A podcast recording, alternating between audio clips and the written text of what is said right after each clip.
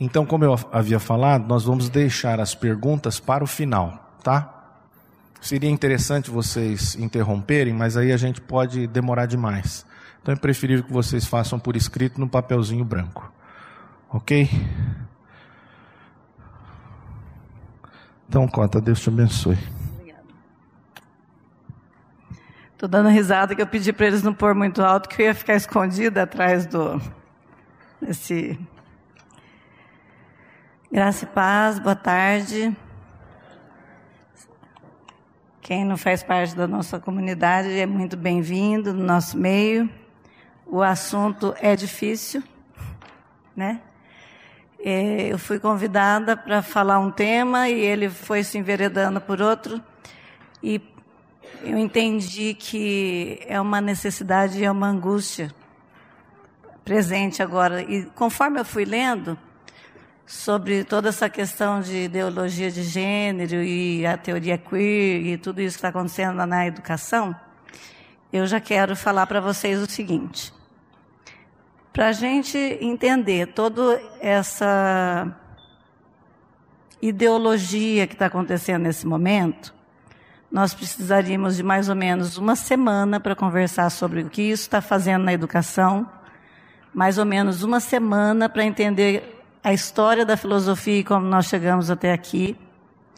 Depois, outra semana para estudar, estudar isso dentro da cultura, dentro da sociologia e em várias outras ciências, que isso tudo vem sendo é, construído ao longo do tempo. Então, como nós somos pais, e a gente precisa saber um pouco, e assim, nós já temos algum projeto de trazer um palestrante para falar daí dentro do direito, para a gente, talvez ele venha em janeiro, doutor Guilherme Shelby, esperamos que venha. E aí a gente vai ter que entender isso dentro do direito, porque eu acho que o nosso recurso dentro da sociedade vai ser os nossos direitos. Certo? Então nós estamos vivendo uma guerra a nível das nossas ideias, dos nossos pensamentos. Então, quem aqui já não se pegou pensando, ah, não sei que eu penso disso direito? Qualquer hora eu vou ler sobre isso qualquer hora eu vou tentar entender sobre isso. Não é assim? Né? Então, eu vou fazer um panorama duro, difícil. Depois nós vamos conversar um pouco é, é, sobre a palavra. E aí, é, no segundo tempo, depois do intervalo, nós vamos conversar um pouquinho sobre a construção da identidade dos nossos filhos, que era essa era a aula, né? Então, é, pensando em ideologia de gênero, sobre o que é ideologia de gênero, eu tinha um monte de figura para colocar. Na verdade, aquela figura não representa ideologia de gênero, depois eu estava pensando. Porque não significa que ponha vestido ou roupa de homens. Pode estar de vestido e ser um homem e estar de cor-de-rosa. Então, mas só para a gente começar a pensar mais ou menos e confundir vocês. Para isso, para a gente emprestar nossa mente para entrar nisso que nós estamos vivendo, nós vamos orar para o Pai. Nós vamos pedir a Deus para que Ele coloque essas coisas no lugar certo na nossa mente, como conhecimento, como entendimento e não como verdades. Ok? Vamos orar? Pai Santo, Pai Bendito, nós te louvamos porque o Senhor é o nosso eu sou, é o nosso Criador, aquele que de uma massa de barro fez o homem. E o Senhor determinou, desde a fundação do mundo, que nós fôssemos homens e mulheres, machos e fêmeas. Então, Senhor, nós te louvamos, porque de maneira tão assombrosa o Senhor nos fez. E nós colocamos essa tarde diante do teu trono de graça, para que o Senhor venha edificar a tua igreja, para que o Senhor venha firmar nossos passos, para que o Senhor venha falar no nosso coração em quem nós temos crido. Nós te louvamos e te bendizemos, em nome de Jesus. Amém. Amém.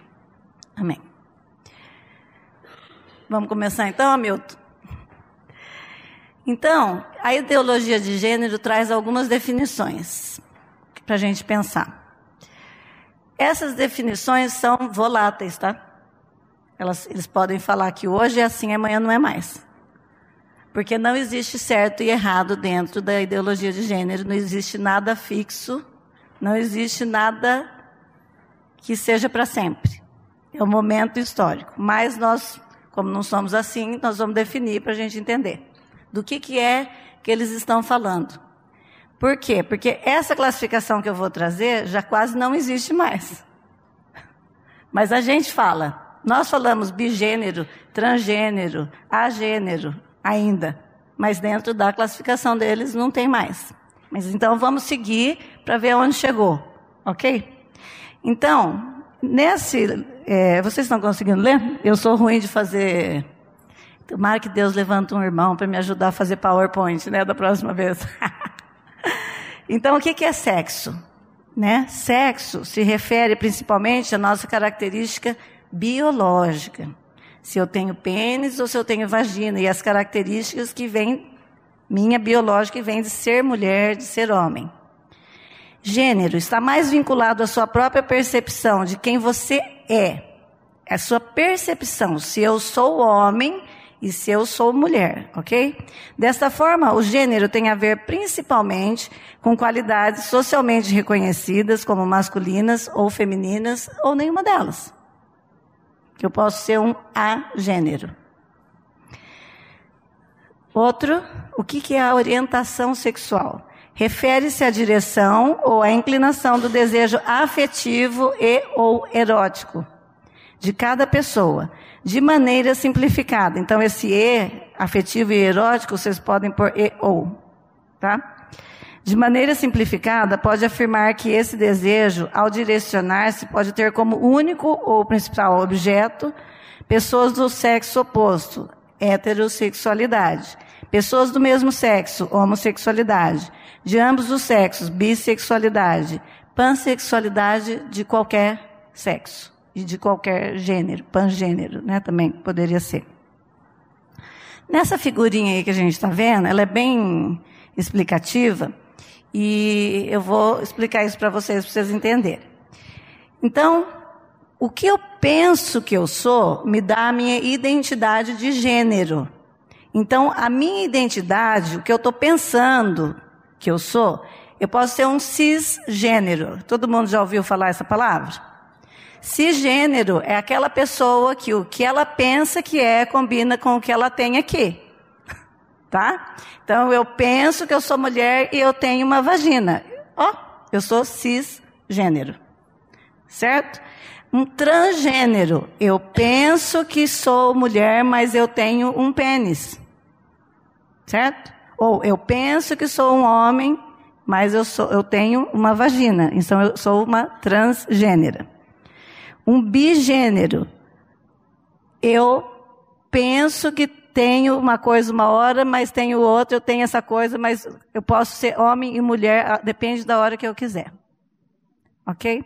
Então, o gênero está envolvido com o que eu penso que eu sou. Então, eu tenho. Pode passar o próximo para gente. Eu vou continuar fazendo o gesto da figurinha, porque é o jeito mais fácil da gente aprender. Igual criança, né? Então nós somos ou cisgêneros, ou transgêneros, ou bigêneros, andrógeno. O andrógeno, ele tem. Vocês já viram quando a gente fala assim, é uma pessoa meio andrógena? Por quê? Porque a gente olha para ela e a gente não tem certeza se é homem ou mulher. Ela chegou naquilo que ela queria. Né? Ela não quer passar mensagem nenhuma, porque ela tem partes de um e de outro. E o multigênero, eu posso ser qualquer gênero. Isso aqui é já chegando na teoria que, queer, que é onde eles querem chegar com o ser humano. A gênero, eu não sou gênero nenhum. Não tenho gênero, não me defino como gênero e um gênero fluido. Eu posso ir para onde eu quiser, eu estou aberto a todas as possibilidades. Ok? A nível de pensamento. Certo?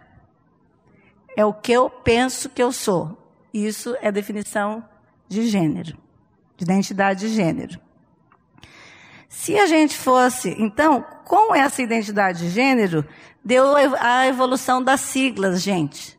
Vocês já pensaram que vocês, vocês não ficaram confusos com a sigla?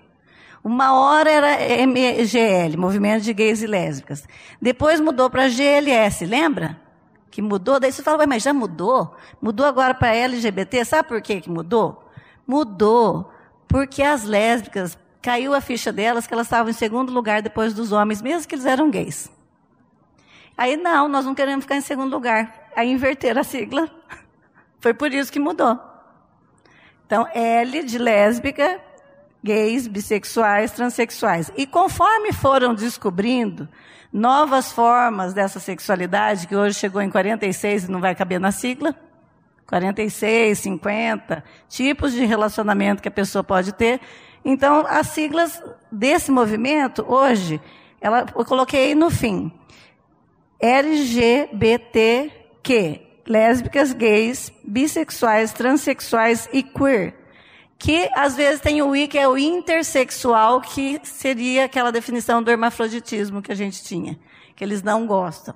Então é o intersexual que tem aquela questão da física, de nascer, às vezes, com uma deformidade que dá mais propensão para feminilidade ou masculinidade. Então, isso aí já disparou, não vai dar para a gente falar hoje. Tudo que é pesquisa clínica já fez e histórias que não deram certo e que até coloca assim meio em xeque essa, essa ideologia de gênero e a teoria queer. Ok? Quando a gente desce para o nosso coração, para quem a gente vai dar nossa afetividade, para quem eu vou erotizar, com quem eu vou erotizar, que daí é o próximo, depois das, das siglas, o próximo, alguns tipos de orientações sexuais. Então, nós tínhamos essa classificação. É heterossexual é aquele que a sua, seu desejo é dirigido para o diferente. Certo? Então, eu sou uma mulher que ama um homem. Certo? Então, eu sou heterossexual. Isso também tem um nome que chama binário. Eu sou um ser binário, porque eu creio que eu sou homem e mulher.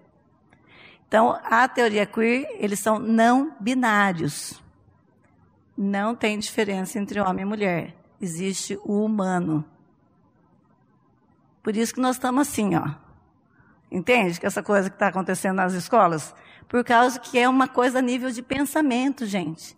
Estão mexendo com ideias com as nossas ideias, com a estrutura básica que Deus criou. É sério, certo? Então, o homossexual, a orientação afetiva dele se dirige para alguém do mesmo sexo. Bissexual, a orientação afetiva se dirige para feminino e masculino. Pansexual, eu posso dirigir a minha afetividade para o masculino, para o feminino, mas para o homo, para o trans, esse é o pan. Esse é o da queer. Só que eles nem usam esse termo. Vocês entendem? Vale tudo, porque o ser humano ainda não se descobriu. Porque a religião, a cultura, a sociedade colocou cercas e formatos no ser humano, então ele não conseguiu chegar ainda no nível que ele deveria ser para que ele foi criado. Certo? Aí eu coloquei aí por, por, curiosidade, porque às vezes a gente, né, o assexual é aquele que não é ligado na área sexual para nada, ela, ele, a, afetividade não se dirige para nada. O lumber sexual, que é um estilo de homens que vocês veem por aí, camisa xadrez, aquela barbinha pontuda, tipo o Jefão, assim, viu brincando? é que ele deu certo, ele está entrando agora. assim, de coturno tal, aquele homem assim mais, né, assim, descolado tal. Então é um estilo. E existe o estilo metro, que é o homem que se cuida mais, tira a sobrancelha, tira todos os pelos do corpo e tal. Então ele é, é uma classificação só para que vocês saibam do que é que a gente está falando. Próximo. Existe também um estado, eu vou correr, tá? Vou correr, correr, porque tem um monte de coisa.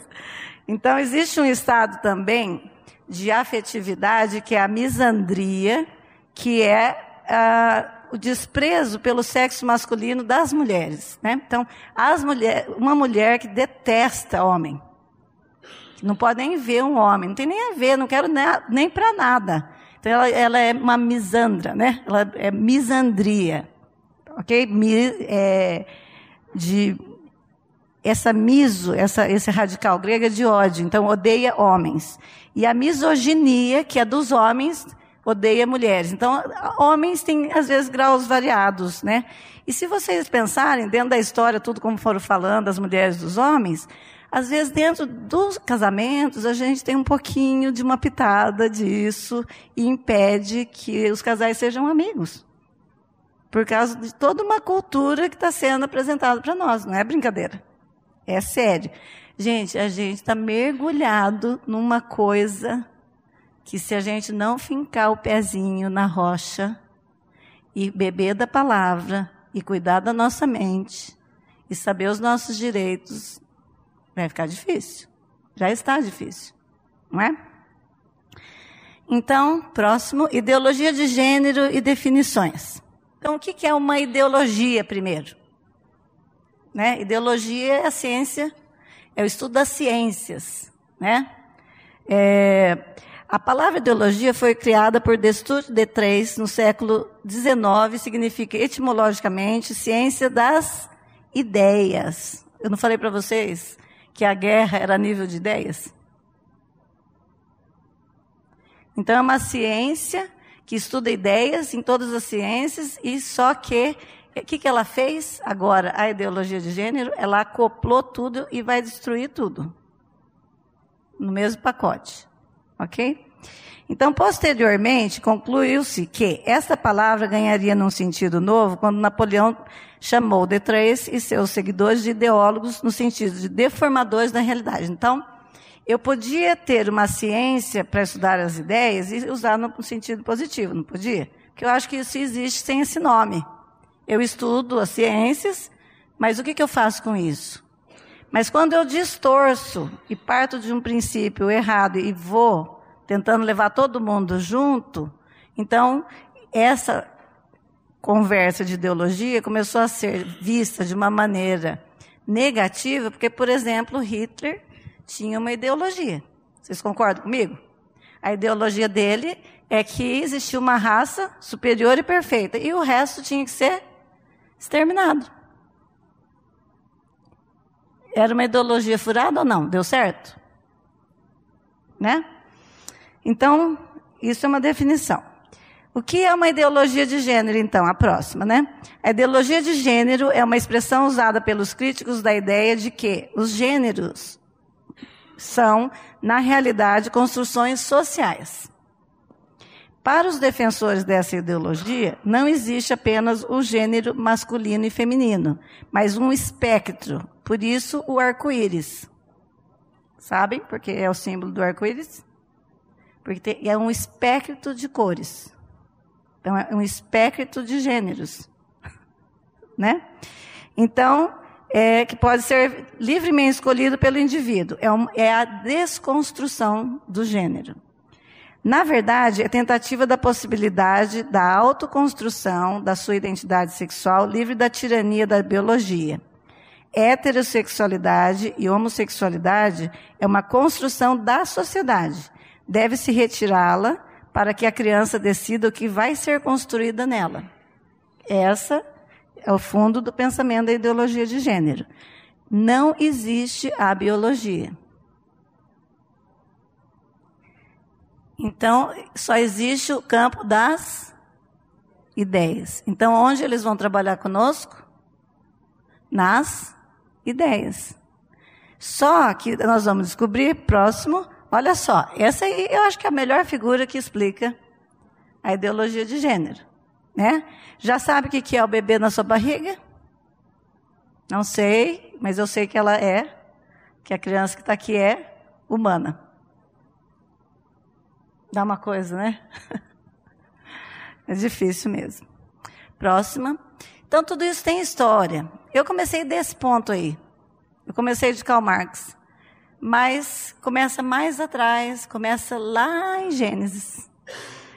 Começa lá na árvore, lá na serpente. E ela vem fazendo a mesma coisa em várias vertentes dentro da história, em várias maneiras. Mas Karl Marx é um ponto bem sério da, da nossa história do pensamento, né? E ele diz assim, ele é um homem que impactou o mundo com as suas ideias. Vocês concordam comigo? Com quem será que ele parece? Me lembrou alguém. então, pode pôr o próximo. Karl Marx escreveu um livro que acabou sendo publicado por seu discípulo Engels, intitulado A Origem da Família, da Propriedade Privada e do Estado. Vão vendo da onde começou o pensamento.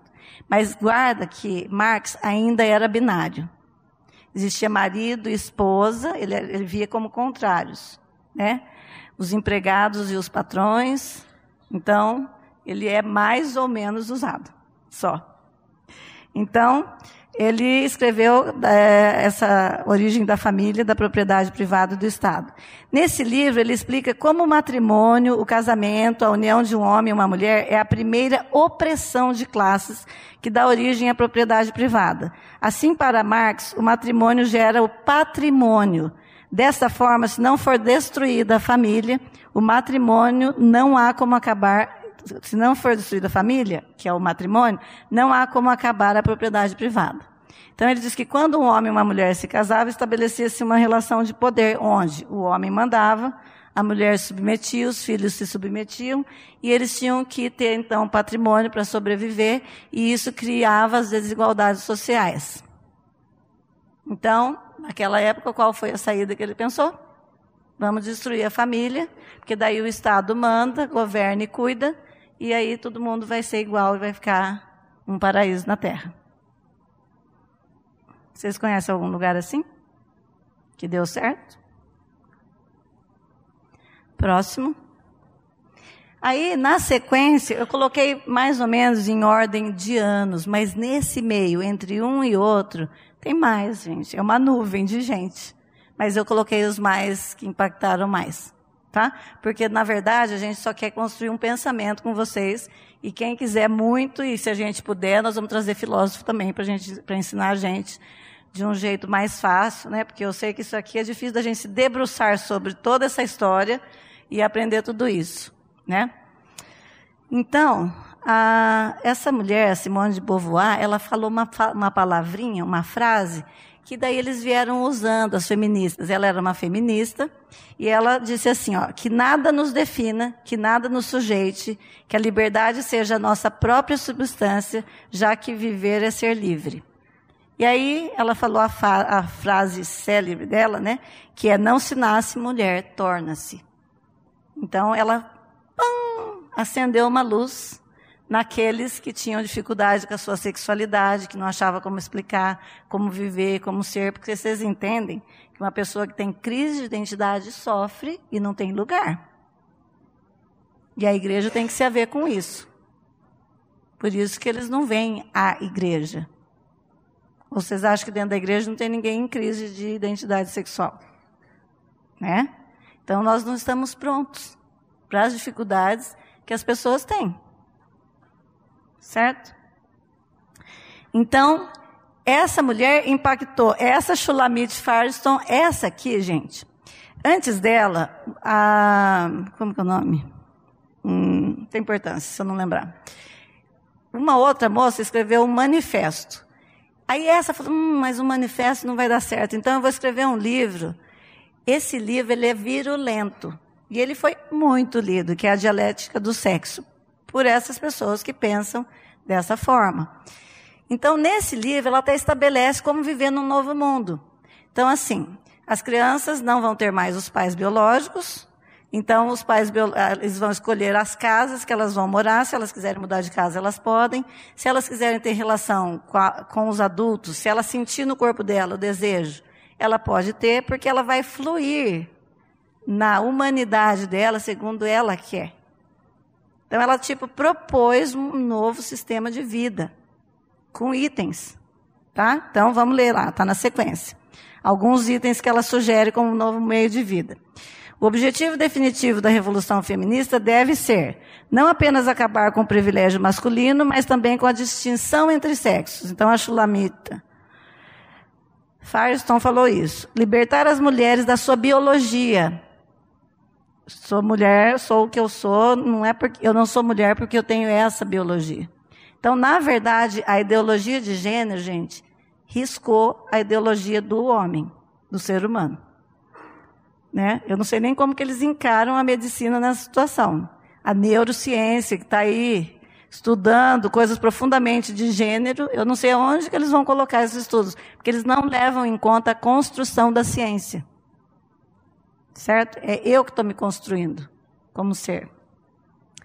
Então eu tenho que libertar as mulheres da sua biologia, que está organizada em torno da reprodução biológica e da sujeição das mulheres ao seu destino biológico, a família. Nossa segunda exigência surgirá também como uma contestação básica à família, desta vez vista como uma unidade econômica. Então, qual que era a dela? Risca, a mulher não vai reproduzir porque ela não é obrigada, ela não é obrigada a amamentar. Nós não estamos vendo que você não pode mais amamentar em público? Vocês já perceberam? Tem lugar que é proibido? Antigamente era bonito ver uma mulher amamentar em público. Você lembrava de onde a gente veio, você lembrava da criação, que tinha uma honra ali. Hoje não pode mais, né? Então é como se a mulher fosse obrigada. Quem está falando por nós mulheres? Quem está falando em nosso nome aí fora que eu não quero mais ser mulher, que eu não quero, eu não posso mais ter filho, né? disfarça. Já tenho 56, mas eu tive prazer de ter filhos. Eu tive prazer de amamentar. Então nós temos que cuidar, porque tem vozes femininas falando em nosso nome. Como se todas as mulheres do mundo pensassem a mesma coisa. Então seria tirado, e nós vamos ver mais para frente, não se restringe mais a mulher à reprodução. Essa, essa turma da ideologia, então, vai patrocinar pesquisas para que a gestação seja feita fora do corpo da mulher. Então, se você quer muito um filho, você vai lá e compra um filho, ou sei lá que jeito você vai fazer. Vai arrumar um filho de outro jeito, mas não é no útero de uma mulher, porque ela não precisa fazer isso. Tá? Então, com isso, próximo, né? Atacamos a família numa frente dupla, contestando aquilo em torno do que ela está organizada, a reprodução da espécie pelas mulheres, e sua consequência, a dependência física das mulheres e das crianças. Então, todo, algumas pessoas vão ser determinadas para cuidar das crianças, que não precisa ser homem, ser mulher, aquelas que, se, que quiserem. E as crianças vão escolher quem que vai cuidar delas. Eliminar nessas condições já seria suficiente para destruir a família, que produz a psicologia de poder, contudo, nós a destruiremos ainda mais. Próximo, a total integração das mulheres e das crianças em todos os níveis da sociedade. Todas as instituições que segregam os sexos, ou que incluem as crianças da sociedade adulta, a escola moderna, devem ser destruídas. Liberdade para todas as mulheres e crianças usarem a sua sexualidade como quiserem. Não haverá mais nenhuma razão para ser assim. Então, a criança, para não ser assim. Então, a criança é livre para escolher com quem que ela vai transar, que hora que ela vai transar. Porque o que, que eles pensam? Que se tirar todas as cercas, vai nascer um novo tipo de homem. Certo? Veja bem que o nosso Criador, para a gente não virar monstro, deu a lei. Veja bem a que nível que nós estamos, que está indo, né? Então nós vamos ter uma, uma sociedade de monstros. Na sequência, então, essa está viva, Judith Butler, essa é a do momento, certo? É essa que está vindo aí no SESC, em São Paulo, que vocês estão recebendo no WhatsApp, essa é a pensadora do momento que está mandando nas nossas escolas, na verdade, se a gente pensar. Porque ela é que está organizando esse pensamento que está por detrás de tudo isso, porque ela é muito inteligente. Ela é uma filósofa, ela estudou um monte de coisa e ela então vai indo dentro desse caminhar do pensamento queer, que nós já vamos chegar e eu vou explicar que é um pensamento novo, uma teoria nova que entrou no mundo há uns 40 anos. Então ela pegou essa carona. Ela vinha escrevendo desde 1970. E aí, quando apareceu o pensamento queer, ela pegou uma carona e ficou meio tipo de líder. Tanto que ela veio. Se vocês entrarem, por favor, se quiserem assistir o seminário queer, assistam todos. E vocês vão vê-la falando, pensamento, como eles pensam, e se preparem, porque é difícil de ouvir. Tá? Mas é o pensamento deles. Então ela veio e agora, dia 7 e 9 de novembro, ela vai estar lá em São Paulo de novo. E não é à toa, gente, porque também agora em dezembro nós vamos ter a votação do novo Plano Nacional de Educação. Essas pessoas, elas giram com sabedoria em torno do que elas querem. E nós estamos nas nossas casas com preguiça de aprender o que a gente tem que saber. Que é difícil de saber isso, não é? Que eu estou falando. É difícil, não é? Eu vou falar para vocês. Eu vim ouvindo isso, ali, aqui. Aí eu sentei para estudar. Eu não me sinto apta para falar de várias áreas, tanto que eu não vou falar. Nós vamos ter que sentar muitas vezes como grupo. Por isso que eu pedi para passar esse telefone, para vocês colocarem, para a gente fazer uma lista de transmissão. Quem quiser, quem não quiser pode sair da lista, tal, para a gente ir se instruindo, indo, aprendendo tudo isso que a gente precisa saber, não é? Então essa Judith Butler, ela é, vou ler aqui, ó, Feminismo e Ideologia de Gênero. É uma filósofa americana feminista e uma das principais autoras da teoria queer. A autora é também uma das principais responsáveis pela introdução do termo gênero no movimento feminista, bem como pela elaboração do que hoje conhecemos por ideologia de gênero. Então, a, o próximo. A ONU, ela tem umas reuniões que ela faz, e depois dessas reuniões, eles, eles se reúnem, não sei se vocês sabem, né? Mas a ONU, ela trabalha com consenso de países. Então, nesse ano de 1995, foi feita essa, essa reunião da ONU, e era sobre a Conferência Mundial da Mulher. E o que, que fez as feministas radicais, que é esse povo aí? Né? Eles foram fazendo reuniões em vários lugares do mundo para quando chegasse em 95 elas estarem fortalecidas. E alguns países do mundo não conseguem levar delegações porque não tem dinheiro. Mas eles têm dinheiro, porque eles são financiados pelas fundações. Ford, Rockefeller, tal, que tem muito dinheiro. Então, essas delegações deles foram em massa e alguns países mais que eles enxergam como conservadores, que dependiam do dinheiro dos Estados Unidos até para a sobrevivência do próximo ano, quando foram votar a declaração a favor, eles, meio lá no meio da, da coisa, negociaram com eles o voto. A África e mais um país da Arábia, que eu não lembro mais qual é, porque eu sou péssima de história. E aí eles perderam e a declaração entrou. Então, esse termo gênero. Então, nessa conferência da ONU, em 95, saiu a palavra sexo e entrou a palavra gênero. Olha como que vai devagar o negócio. Só que gênero em qual sentido? O que, que era gênero naquela época? Então, se a gente estudar, a gente vai ver que naquela época eles colocaram como só substituindo a palavra sexo. Mas eles tinham toda uma outra intenção por detrás disso. Né? Porque agora, quando fala gênero, que gênero nós estamos falando? Depois de tudo aquilo que nós lemos. Não é? Então, no próximo, dá uma olhada nessa figura.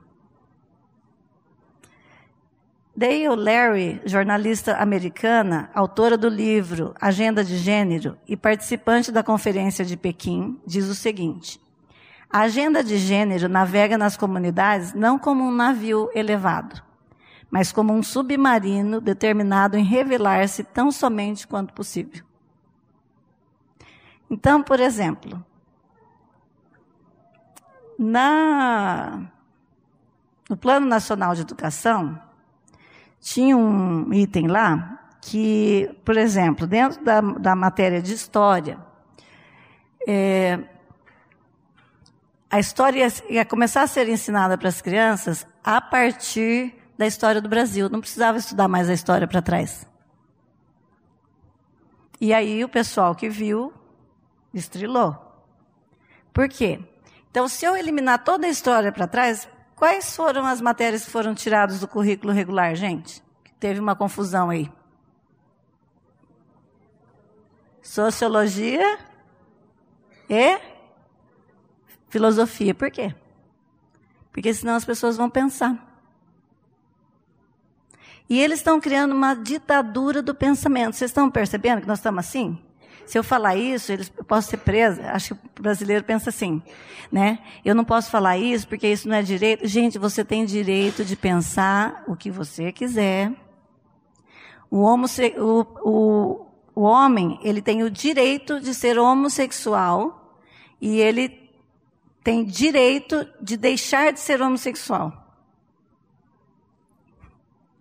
Né? Então, para esse povo, ele só tem direito de se tornar homossexual. Mas se ele falar que ele quer deixar de ser homossexual, ele não tem esse direito. Então, nós temos que, por isso que eu estou dizendo, até falei para meu marido, falei, bem, quem vai ter que entrar nisso é a área de direito. Porque na outra área nós somos livres para ter a fé que a gente tem, por enquanto somos. Né? Lembra que Jesus disse que nós vamos sofrer perseguição no final dos tempos? Né?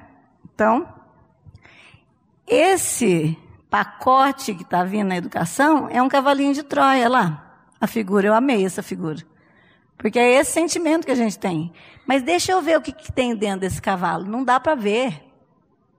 Tem 400 páginas para você ler.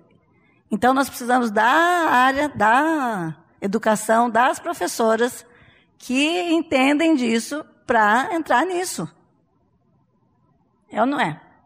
Da área de direito para ver direito. E nós temos, gente, algumas pessoas, algumas vozes que clamam no deserto falando no Brasil. Mas são poucos, nós precisamos apoiá-los.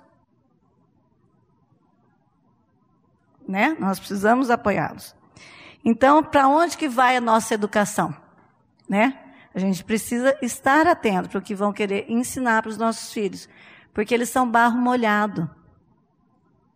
São barro molhado, gente. Estão sendo moldados. Né? Se a gente colocar eles na mão do Senhor, o Senhor vai fazer. Mas se eu achar que eu vou ganhar a vida, vou trabalhar, vou estudar, vou fazer, vou acontecer, o barro vai ser endurecido de outra forma por outra pessoa. É exposto para receber a marca que chegar. Então, nós temos grande responsabilidade, né? Porque é um prazer a gente ser pai e mãe, não é verdade?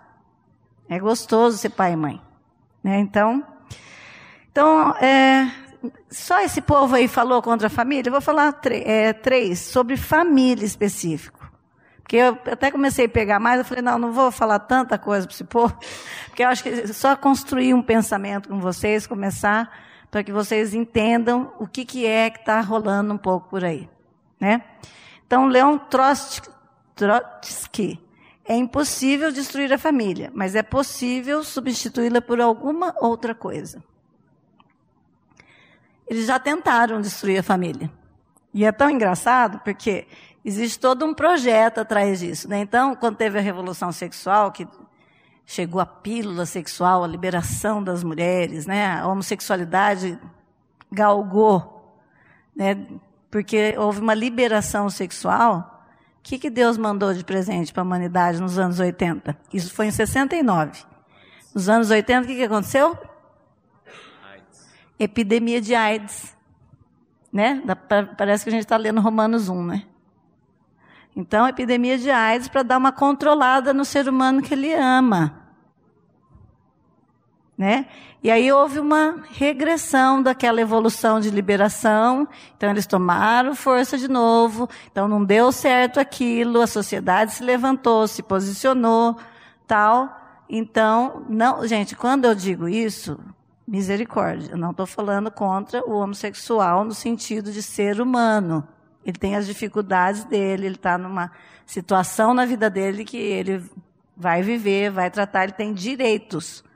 Mas não vem invadir o nosso direito. Certo? Então, Derrida, esse aqui então, o que, que ele chegou? Ele falou: eu vou desconstruir tudo. Pensou em Jacques Derrida, pensa em desconstrução. Ele desconstrói, desconstrói todo pensamento organizado que existe. Certo? Então ele diz assim: nenhum discurso se mantém de pé se desmontar, se desmontar seus significados originais, através de um processo dialético de embate, ou seja, jogando palavras contra palavras. Não é isso que nós estamos vendo? Entra na internet e começa a discutir dentro do Facebook um pensamento que você não concorda com um amigo. Você, você só não apanha porque você está atrás do computador. É ou não é? Você não tem direito de pensar diferente. Então, aonde que é o jogo? É na discursividade, gente. É no nível de pensamentos, de ideias. É sério. Certo? Ou seja, jogando palavras contra palavras, até que através de uma confusão de termos, os conceitos originais sejam rejeitados. Será que família é pai e mãe mesmo? Será que eu posso me enxergar homem e mulher? Sabe o índice de suicídio que está aqui em Londrina entre adolescentes? Quem está dentro da educação sabe. Mas divulga? Não, porque não pode mesmo na mídia divulgar suicídio, né, gente? Que é estímulo. A gente não divulga suicídio. Porque a gente está ensinando outros adolescentes. Eles estão numa fase mais frágil emocionalmente. Então, mas é sério. Por quê? Porque fragmenta o ser humano. Se eu acordo de manhã, eu não sei nem quem eu sou, pensa bem. Para gente que já sabe mais ou menos, né? Já é difícil acordar de manhã nesse país, tem dia, não é? Se não fosse o Senhor soprar o fôlego de vida e vai de novo na gente, né? Mas é ou não é? Então, Aí a Shulamit Firestone, o que, que ela fala sobre família? O tabu do incesto, olha gente, o incesto é um tabu para ela, né? Hoje é necessário somente para preservar a família. Então, se nós nos desfizermos da família, iremos de fato desfazer-nos das repressões que moldam a sexualidade em formas, espe em formas específicas. Esse negócio de incesto aí, ó, foi o homem que inventou que pai e filho não pode ter relação. Se o corpo pedir, se a criança quiser, se o trem rolar. Vocês estão entendendo? Porque não se descobriu esse ser humano ainda. É toda a estrutura da sociedade que impediu dele desabrochar como ele deveria. Ok? Então, o que, que é a teoria queer? Quem já ouviu falar sobre teoria queer, levanta a mão. A teoria queer é responsável pelo, pela aquela arte no museu. Não sei se vocês lembram, no negócio do Santander, no enunciado tinha um queer lá. Por isso que as obras eram de desconstrução. Não existe certo e errado. Eu posso brincar com todos os conceitos. Certo? Então, o queer é justamente o estranho. Começou esse, esse termo queer, eles, eles chamavam os homossexuais de um bairro inglês desse nome.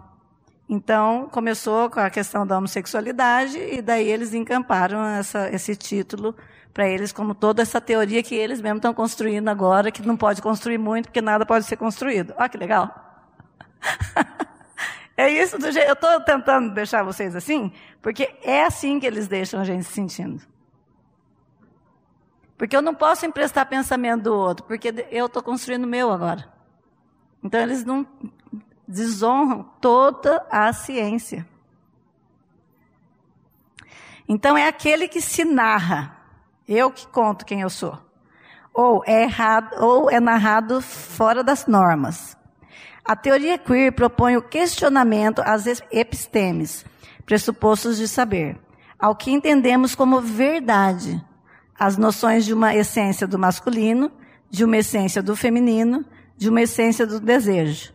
Para a teoria queer, é preciso olhar para esses conceitos e tentar perceber que não se tratam de forma alguma de uma essência, ou mesmo que não há uma ontologia do todo, mas, no máximo, uma relação de mediação cultural dos marcadores biológicos. O que, que ela está falando? Não existe uma natureza no homem. Não existe. Ele está pronto para ser formado ainda. Nós é que dizemos para ele que ele tem uma natureza. Então isso está errado. Certo? Depois eu vou fazer um resuminho, tá? Para vocês. Fiquem calmos que vai dar tudo certo. Então, temas que fazem parte da ideologia. Agora nós vamos começar a organizar tudo isso. Deixa eu ver que hora que nós temos aqui. Nossa, viu?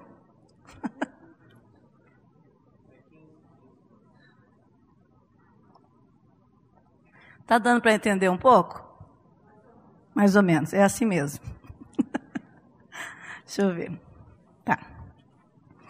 Temas que fazem parte dessa ideologia. As pessoas se constroem sexualmente, são versáteis, podendo mudar de orientação sexual a qualquer momento, não existe homem e mulher.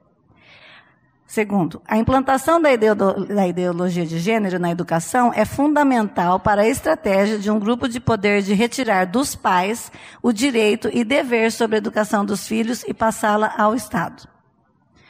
Essa ideologia diz não ao determinismo biológico, ela é não binária, não a desigualdades sexuais, não ao patriarcado, patrimônios, e segundo Kate Millett, que é essa que eu estava tentando lembrar, o patriarcado é uma ideologia dominante que não admite rival. Talvez nenhum outro sistema tenha exercido um controle tão completo sobre seus súditos. Então, eles veem a família, onde tem um chefe e tem seus súditos, certo? Mais, mais temas, né? Eliminação das classes sexuais, substituindo a hétero, a homo e a bissexualidade pela pansexualidade. Aqui você é fluido, o teu gênero. Você pode ir e vir, você pode acordar homem, deitar mulher, acordar um cachorro, dormir um passarinho, é melhor, né? Dormir passarinho e acordar, dormir mais levinha, né? Um pouquinho. Então, é, essa, essa, essa ideologia, a teoria, e junto com a teoria queer, ela faz a tomada do controle da reprodução. Então, onde ela chega, se o país é contra o aborto, ela estimula as clínicas clandestinas de aborto. Se o país é a favor, ela estimula o aborto. Porque ela, junto com isso, ela faz tudo é livre. A pessoa vai fazer o que ela quiser. Certo? Ela vai estimular a ectogênese, ou seja, a possibilidade de ter filhos fora de um corpo feminino. Assim, ser mulher não terá mais nada a ver com o fato real da maternidade, que seria completamente absorvida pela biotecnologia. Então, incentivo a biotecnologia para que as mulheres fiquem liberadas do fato da maternidade. Certo? Então, liberação do aborto, o sentimento é sempre acima e o prazer acima da razão. O que eu sinto é mais importante do que eu penso. Porque o que eu sinto está me formando. Quer dizer, Romanos 12, 1 e 2, nada a ver, né? A gente fazer o nosso culto racional, né? Não existe natureza humana. Quem é que define essa natureza? Se existem várias possibilidades. Os, os aspectos biológicos do sexo não podem condicionar a psicologia do ser humano. Ok. A ideologia de gênero tirou a biologia da história do homem. Quando eu tiro a biologia, eu tiro quem? Tiro Deus. Quem é que decidiu se eu ia ser homem ou mulher? Deus o Criador.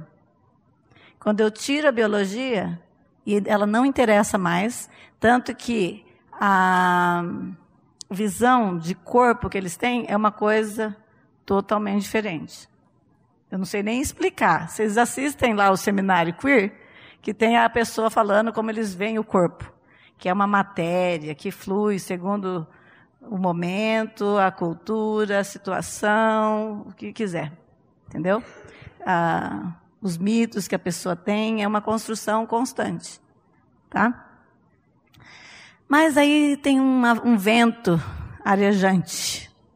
Convido vocês a assistirem essa sequência de vídeos desse jornalista, sociólogo.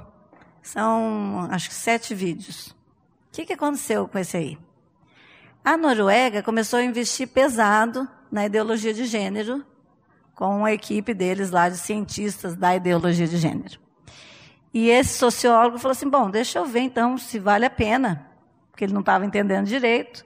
Então ele foi pesquisar e foi entrevistando as pessoas, cientistas e tal. E aí ele montou esse documentário e no final ele pôs por terra toda essa teoria, né, gente? Porque vocês acham que a gente está errado? Alguém aqui acha que nós estamos errados? Só para saber, tem alguma dúvida? né? Ele descobriu o óbvio na pesquisa dele. E aí, ele levou essa reportagem para, vou ler aqui, ó, a pancada nos teóricos de gênero após a exibição do documentário né, do Harald Eia, é uns nomes tão estranhos em norueguês, Estou lendo do, do meu jeito, tá? Então, a pancada da exibição desse documentário foi tão forte que o Conselho Nórdico de Ministros, uma organização de cooperação interparlamentar entre Noruega, Suécia, Finlândia, Dinamarca e Islândia, decidiu cortar o financiamento ao Instituto Nórdico de Gênero. Né? Então, se a gente trabalhar, tem resultado. Então, se levarmos até as suas últimas consequências essa ideologia, chegaríamos às seguintes proposições. Primeiro, eliminação do princípio de um Deus criador que define sua identidade sexual através da sua soberania. Segundo, não haveria mais homem ou mulher, seríamos polimorfos. Terceiro, todos os modos de relações sexuais, mesmo os mais aberrantes, teriam igual valor. Que você está vivendo naquele momento. É, próximo, eliminação do casamento. Se tudo é casamento, nada é casamento. Próximo, eliminação do pátrio poder. Concessão dos direitos sexuais e reprodutivos às crianças e aos adolescentes. Eliminação da família, porque qualquer união sexual originaria um novo tipo de família. Se tudo é família, nada é família. Eliminação da sociedade pela destruição de sua célula básica, a família. Essa semana nos grupos aí, me mandaram, me mandaram, mandaram para o grupo e eu vi isso aí, né? E eu resolvi trazer para vocês que até no gibi da Mônica tem ideologia de gênero. Então, pais e mães, hora de vigiar a mente do filho de vocês. Não vai dar para gente guardar tudo. Aqui ele fala que o Cebolinha, ele fala assim: o que está fazendo aqui? Eu estou entregando os presentes. E vocês? Nós viemos trazer o presente do Cebolinha, já que você não ia trazer. E por que eu não traria? Porque a gente descobriu que ele quer uma boneca. E as pessoas podem achar isso estranho. Não tem nada de estranho, o Papai Noel dizendo. As crianças podem brincar com qualquer brinquedo. E se algumas pessoas acham isso estranho, sinto muito por elas. O próximo a Mônica e a Magali estão dizendo que, nossa, está tão pequena aqui na minha folha.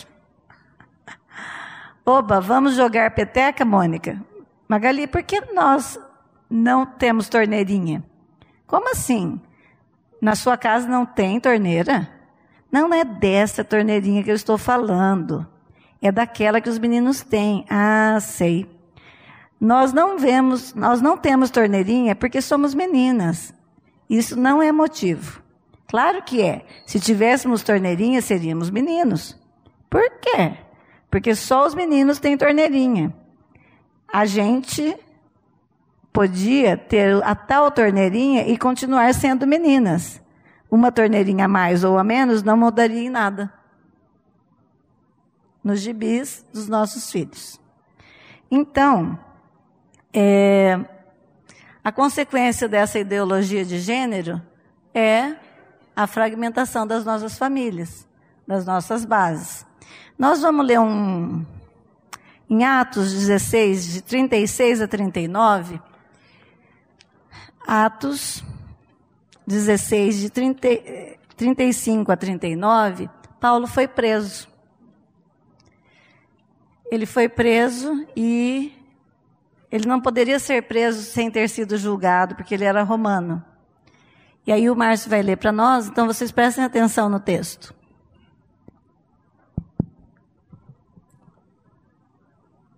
Quando amanheceu, os pretores enviaram oficiais de justiça com a seguinte ordem: Põe aqueles homens em liberdade. Então, o carcereiro comunicou a Paulo estas palavras: Os pretores ordenaram que fossem expostos em liberdade. Agora, pois, saí e ide em paz. Paulo, porém, lhes replicou: Sem ter havido processo formal contra nós, nos açoitaram publicamente e nos recolheram ao cárcere, sendo nós cidadãos romanos. Querem agora as ocultas lançar-nos fora? Não será assim. Pelo contrário, venham eles e pessoalmente nos ponham em liberdade. Os oficiais de justiça comunicaram isso aos pretores, e estes ficaram possuídos de temor quando souberam que se tratava de cidadãos romanos. Então foram ter com eles e lhes pediram desculpas, e relaxando-lhes a prisão, rogaram que se retirassem da cidade. Tendo-se retirado do cárcere, dirigiram-se para a casa de Lídia e vendo os irmãos os confortaram. Então partiram. Vocês são cidadãos brasileiros? Paulo era cidadão romano e ele sabia sobre a cidadania dele. Nós temos a nossa cidadania. Nós precisamos nos preparar e é urgente, gente. É muito urgente. Agora, dia 11 de dezembro, vai ser votado nova, novo plano de educação. Nós vamos estar atentos? Novembro? Tem que ir para a rua. Não tem outro jeito. Se for chamado, tem que ir. Não tem jeito. Nós vamos ter um intervalo, é o seguinte. Esses dois papeizinhos que vocês receberam, o rosa é para escrever quando você lembra de feminilidade, qual palavra vem na tua mente? E no azul, quando você pensa em masculinidade, qual palavra vem na tua mente? Escrevam, deixem nessa mesa aqui separado os rosas dos azuis, uma pilha para o rosa, uma pilha para o azul. Não precisa ser agora, pode ir no intervalo, pode escrever no intervalo. E sobre as perguntas dessa palestra, vocês não me façam, não pode fazer assim, se eu souber responder. Aí no segundo, depois do intervalo, nós vamos ter mais uma palestra aí mais sobre daí como ensinar nossos filhos. E aí a gente vai fazer as perguntas mais tarde, ok? Então, se vocês quiserem escrever perguntas dessa, vocês escrevam já e guardem papel para vocês. E depois vocês dão no segundo tempo, tá bom? Vai ter uma manifestação aqui em Londrina, lá na frente daquela rotatória do Vicente Rijo.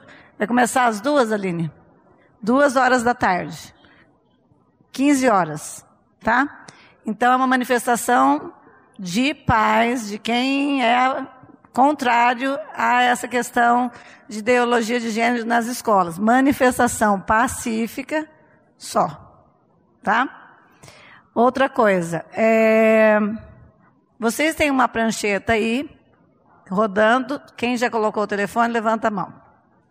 Quem não colocou, a prancheta vai passar, vai passando e vocês vão passando para frente. Essa prancheta para vocês colocarem o telefone. Quem quiser fazer parte não de um grupo, mas de uma lista de transmissão para receber essas coisas sobre ideologia de gênero, sobre para a gente ficar mais informado e até quando a gente precisa fazer uma chamada é mais fácil da gente alcançar as pessoas assim, porque ninguém mais dá para ser grupo, né, gente? Grupo, ninguém dá. Grupo não, né? Porque é muita informação. Então, assim, quando tiver alguma coisa que vale a pena, a gente põe. Eu vou ser administradora desse grupo. E eu daí eu queria enviar algumas coisas que têm importância é, para paz. E tem assim, eu, sempre quando a gente vai mandar, a gente precisa ver, é, porque se aquilo é real, se não é já bem do passado, porque às vezes eles colocam coisa que aconteceu há três anos atrás, e como se fosse hoje, né? Então as pessoas ficam em polvorosa. Então nós vamos assistir um vídeo para que faz parte da outra palestra para a gente começar essa outra, que é um vídeo francês, mas eu acho que ele é um, bem um resumo disso que a gente acabou de ver, tá? Est-ce que c'est pareil À première vue, non. Un garçon, une fille, ça n'est pas pareil. C'est même différent. C'est différent ici quand c'est petit. Ça devient encore plus différent là quand ça grandit. Et surtout, c'est différent dedans. Mais pour certains, une fille et un garçon, ce serait différent non pas parce qu'ils ont des corps différents, mais parce que les parents, la famille, la société, l'école, tout le monde les oblige à être différents. On est une fille parce qu'on a été obligé à être une fille. On est un garçon parce qu'on a été obligé à être un garçon. Et comme ils sont différents, ils ne sont pas égaux. Il y a alors pour certains un problème, celui de l'inégalité garçon-fille, qui devient plus tard l'inégalité homme-femme. Comment résoudre ce problème? En rendant une fille et un garçon totalement indifférents, et donc similaires. Il faut faire comme si un garçon et une fille, c'était pareil. Et faire en sorte que les parents, la famille, la société et l'école arrêtent d'obliger un garçon à être un garçon et une fille à être une fille. Mais les parents, la famille et la société ne comprennent pas pourquoi il faut détruire ces mauvais réflexes. Alors certains se sont dit que l'école serait le meilleur moyen. À l'école, loin des parents et de la famille, on va apprendre à mélanger tout ce qui peut être fille ou garçon. Oui, un papa peut porter une robe et mettre du rouge à lèvres. Oui, les filles peuvent conduire des camions. Oui, un bébé peut avoir deux mamans ou deux papas. L'école doit, pour certains, tout mélanger entre le masculin et le féminin. Comme ça, c'est plus facile. Si c'est mélangé, c'est tout pareil. Donc, c'est l'égalité. Il n'y a donc plus de problème. Mais alors moi, quand est-ce que je saurai si je suis vraiment un garçon? Bah voilà, à force de tout mélanger, de faire comme si tout était pareil, un garçon ne sait plus s'il est vraiment un garçon, une fille ne sait plus si elle est une fille. A-t-on réglé le problème de l'égalité? Non. On a juste créé un autre problème, celui de l'identité. Nous ne voulons pas d'une école qui embrouille les enfants. Nous voulons que nos enfants apprennent à lire, à écrire et à compter à l'école. Nous voulons une école qui forme leur esprit critique par la culture. Laissez les filles être des filles. Laissez les garçons être des garçons. Então, nesse segundo tempo agora, nós vamos conversar um pouquinho sobre construção de identidade dos nossos filhos. Vamos deixar tudo aquilo para trás, tomar um pouquinho daquele conhecimento, né? E vamos pensar um pouquinho na proposta de Deus sobre a nossa identidade. Eu pedi para vocês escreverem esse papelzinho, azul e cor-de-rosa, já para afrontar mesmo, né? Azul, menininho, rosa, menininha, né? E foi muito engraçado porque alguns escreveram assim: quando você pensa em feminilidade, você pensa em. A pessoa escreveu rosa, né? Porque é verdade, né? Vai ter um bebê, começa, compra tudo rosa tal. Então, o que, que as meninas ou os homens, não sei quem escreveram sobre feminilidade? O que, que a feminilidade expressa? Algum, eu vou ler alguns, tá, gente? Depois a gente vai fazer um, uma pesquisa com isso aqui. Então, escreveram sensibilidade, fertilidade sobre a mulher, feminilidade, amabilidade, maternidade, é, acolhimento, sinceridade, família. Quando eu penso em feminilidade, eu penso em mulher, carinhosa, cuidadosa, conciliadora, delicada, acolhedora, carinhosa, protetora dos filhos, caridosa e frágil. Alguns. Masculinidade, dignidade, integridade, caráter, paternidade, responsabilidade, regente, pai de família, honroso, homem. Dá até medo, né? Vocês estão até pondo homem, né? Porque depois dessa palestra quando eu vejo masculinidade, eu penso em homem, né? Liderança, razão, paternidade, é, pai de família. É, tem mais, tem um monte. Eu não vou conseguir ver de todos, porque isso aqui seria parte de uma dinâmica para um grupo menor. Você pega para mim, mãe? Para um grupo menor, mas eu queria que vocês pensassem, porque esses conceitos estão dentro de nós. Certo? Do que é ser feminino, do que é ser masculino, o que é masculinidade e feminilidade. Mas a gente não tem isso de uma maneira assim bem construída. Você vê? Então, quando a gente vai para a palavra de Deus, pensar nisso e qual era a proposta de Deus, porque daí a gente volta para o nosso Criador. Nós cristãos, tudo que a gente vai conversar, a gente tem que passar pelos quatro pontos da. como se fosse uma peça de teatro, né? Ele tem quatro atos a nossa vida, se a gente fosse falar: a criação, a queda, a nossa redenção e um dia nós vamos ser glorificados, certo? Então, quando a gente pensa homem, humano, nós temos que pensar o que, que Deus fez, o que, que era que Deus queria com o homem na criação. Aí houve a queda, o que aconteceu com esse homem, o que, que Jesus veio fazer nessa redenção, e um dia ele vai vir nos buscar. Ok? Estamos juntos? Então, esse homem, ele foi feito do pó da terra. Certo?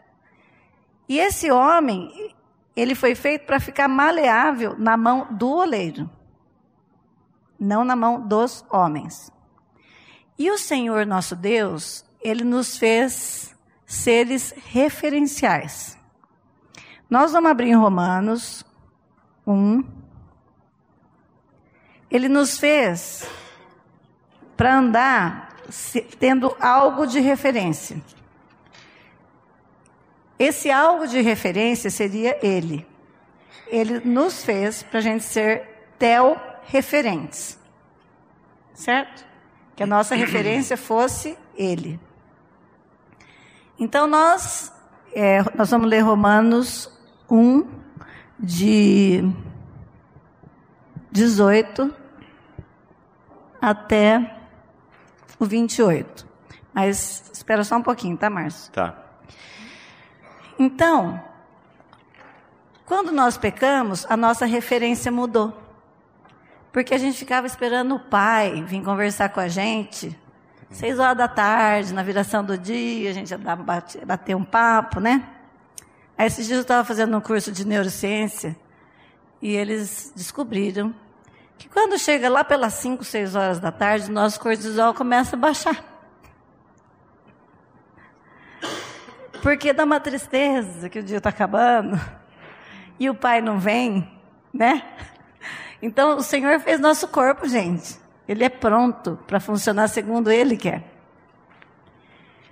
E era para a gente viver aqui, ele vinha contar para a gente o que, ele sonhou para a gente. A gente nem tem ideia do que, que ia acontecer se a gente não comesse daquela bendita árvore, maldita árvore, né? Porque se a gente não tivesse comido, fala se a gente não tivesse comido, porque se a gente estivesse lá, a gente teria comido, não é? Então, se a gente não tivesse comido da árvore do conhecimento do bem e do mal, a Bíblia só teria dois capítulos. Certo? Que no 3 houve a queda, e do 3 em diante, Deus está arrumando a meleca que nós fizemos. É ou não é? Buscando cada um de nós para a salvação que há em Cristo. Em todo esse caminhar da humanidade, ele está fazendo isso. Então, ele colocou a gente, eu vou fazer você com uma estrutura de espírito, alma e corpo, para andar olhando para mim. E aí você vai ser ok. Mas a gente perdeu a referência de Deus. Nós nos tornamos antroporreferentes, ego-referentes, às vezes eu mesmo sou minha referência. A teoria queer usa o próprio homem como referência. Olha só. Então, aqui em Romanos 1, ele está dizendo o que, que aconteceu com os homens quando eles perderam essa referência do conhecimento de Deus. E Deus nos entrega por um tempo, até que a gente veja que isso não deu certo. Isso acontece em pequenas coisas da nossa vida, com o nosso dinheiro, com a nossa comida, a gente vai engordando, engordando, engordando, vai trocando, aumentando, aumentando, aumentando os números das roupas, até que você fala, gente, mais um, não vou aumentar então. Então, vou fazer regime.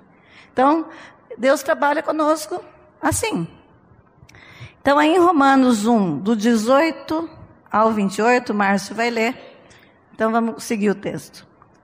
A ira de Deus se revela do céu contra toda impiedade e perversão dos homens que detêm a verdade pela injustiça. Porquanto, o que de Deus se pode conhecer é manifesto entre eles, porque Deus lhes manifestou.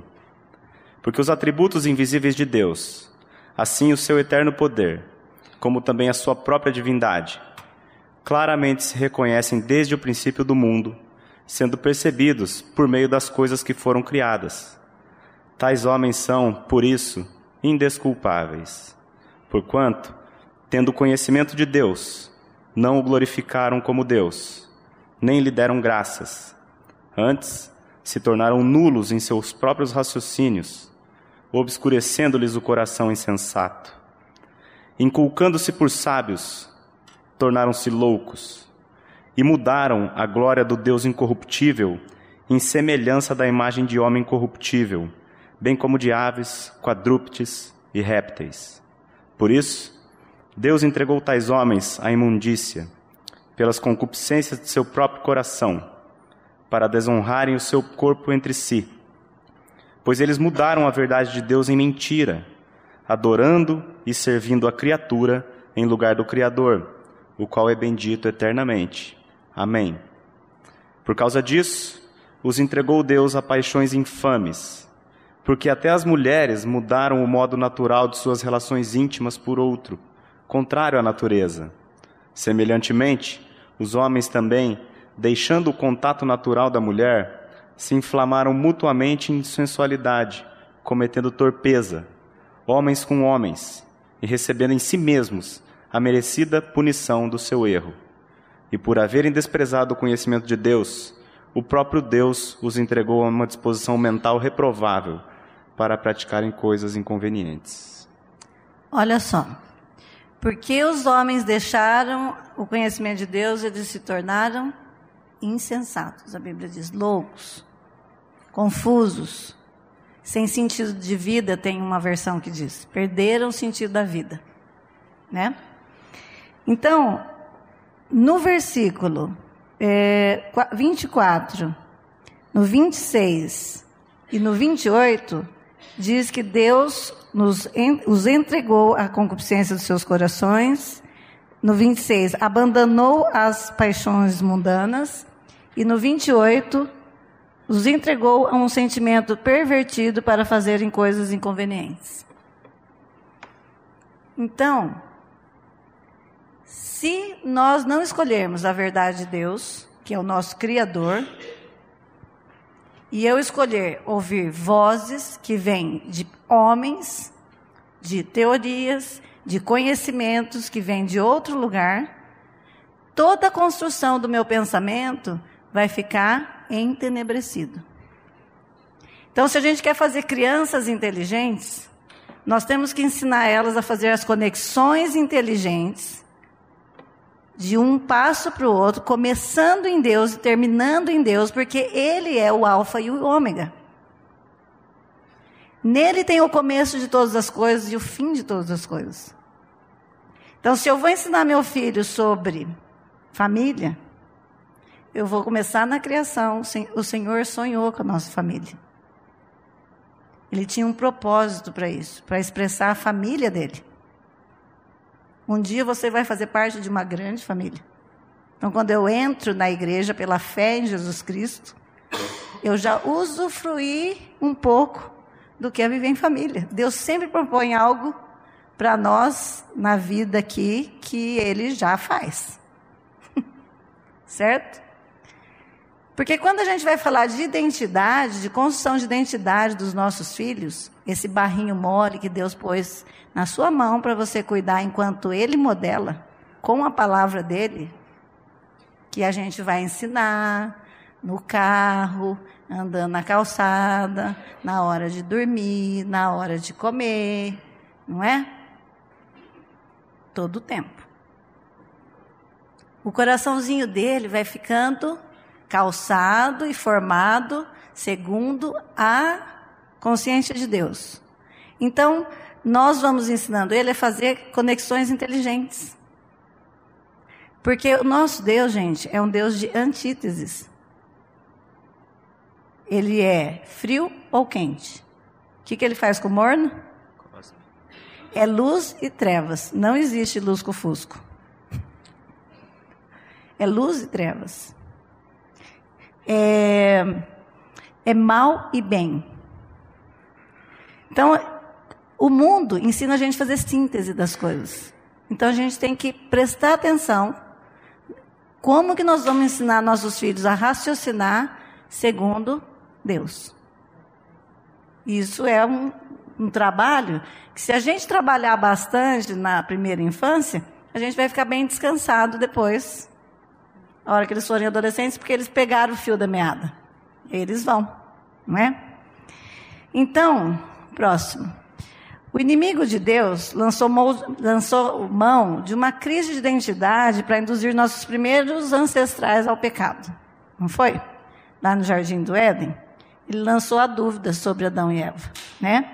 O pai da mentira insinuou que os, aos, que os olhos deles estavam cerrados para sua identidade real. Vocês não estão vendo que vocês podem ser muito mais do que vocês já são? Né? Em Gênesis 3, 5, porque Deus sabe que no dia em que dele comerdes, se vos abrirão os olhos, e como Deus sereis conhecedores do bem e do mal. Esta é a mentira. Nós seremos como Deus se basearmos nossa identidade em algo ou alguém que não seja Deus. Essa é a mentira. Nem a graça que ele nos outorga. Foi por isso que Adão e Eva caíram. Em vez de simplesmente crer que já eram como Deus, porque Deus falou que nos criou a imagem e semelhança dele. Ele já não tinha falado. Você, ó, você é assim comigo. Você é parecido comigo. Você é a minha imagem. Não, você não é, você não é, é, como que é? Você não é, eu não sou você, né? Eu não sou Deus, mas eu sou um reflexo dele. Eu sou parecido com Deus, uma imagem dele, né? Em vez de simplesmente crer que já era como Deus, pois Deus os criara à semelhança dele, nossos primeiros pais descreram, foram incrédulos na identidade que Deus lhes tinha dado e buscaram criar uma identidade própria, separada dele. Resultado: o pecado e a queda. De tudo que vimos sobre ideologia e como trabalhar a identidade dos nossos filhos, vemos claramente a repetição da fala da serpente nessa ideologia, é ou não é, gente? É o seguinte: você manda em quem você é. Você se faz. Você se constrói. Você é o cara. Você pode ser o cara. Você ainda não descobriu o tanto que você pode ser. Podemos ser autossuficientes, essa ideologia diz. Eu me construo e decido quem vou ser. Não preciso de Deus. A minha referência sou eu mesmo. Né? Aí lá em Jeremias 6,16 diz assim: Assim diz o Senhor: Ponde-vos a margem no caminho e vede. Perguntai pelas veredas antigas: Qual é o bom caminho? Andai por ele e achareis descanso para vossa alma. Mas eles dizem: não andaremos. Eu acho que a gente nunca teve uma sociedade tão doente quanto agora. Tanta gente tendo que tomar medicação para suas emoções, até que elas se reorganizem. Não tem mal nenhum de tomar medicação, gente. Tá? Porque a gente faz parte da sociedade doente. Porque a gente não acha colo, a gente não acha gente para conversar com a gente né? Porque antigamente, não que adianta a gente falar do antigamente, mas eu sou de uma geração que meus pais sentavam na calçada depois das seis da tarde com os vizinhos. E ali as crianças brincavam mais um pouco e os pais faziam terapia de grupo. Ah, hoje eu falei assim para ela, falei assim assado, as mulheres se separavam um pouco, conversavam, elas trocavam receita, trocavam jeito de criar filho. E aconteciam as coisas das relações de uma forma mais leve, né? E hoje nós estamos com isso aqui. Não pensem que isso aqui não tem uma teoria por trás de desconexão. Faz parte. Se você é viciado nisso, se trate. Veja quanto tempo você consegue ver, ficar sem, e aí você vai ver se você é viciado ou não, né? Mas isso está destruindo nossas relações. E é uma coisa séria, né? Mas como a gente é adulto e a gente tem controle, ninguém aqui é viciado, né, gente? Não, daqui a pouco a gente está fazendo aconselhamento de mulheres que não têm relação porque o marido está no WhatsApp. Olha que inversão, né? Então é bom a gente acordar.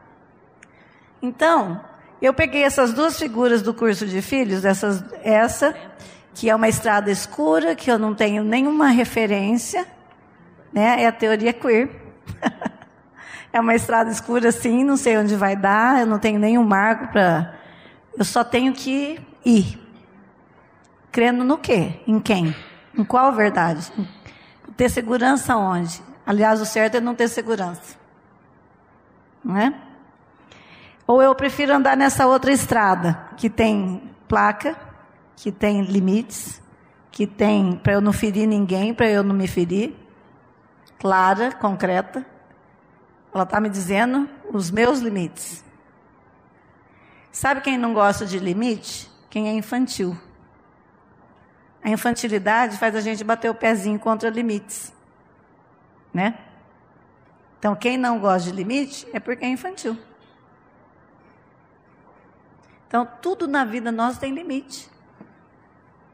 Se eu cozinhar demais um arroz, ele queima. Ele não é queer? eu deixo lá ligado e vou comer arroz torrado, porque é queer.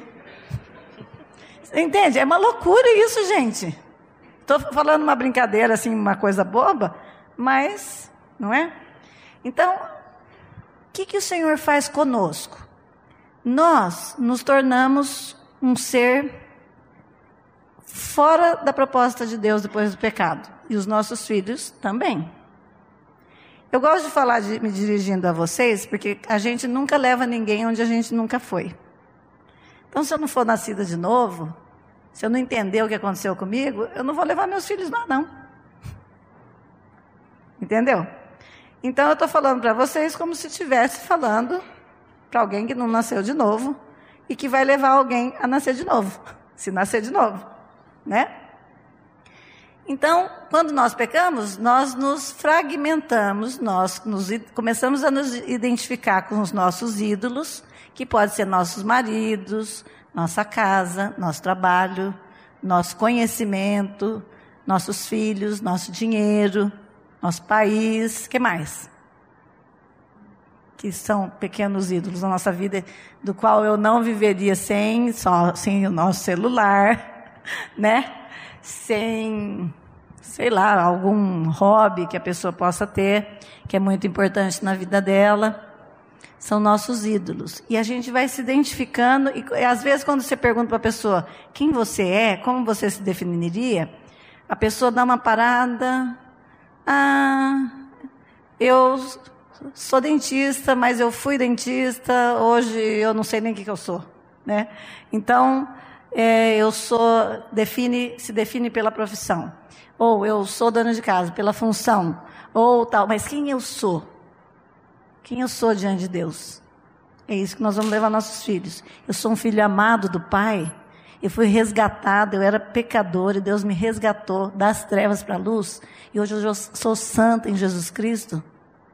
Você tem essa convicção que Jesus pode voltar hoje e falar, vamos? Pode? Né? Então, nós vamos levar nossos filhos ali. Hoje, com mais um adendo: você é um menino amado do Pai. Você é uma menina amada do Pai.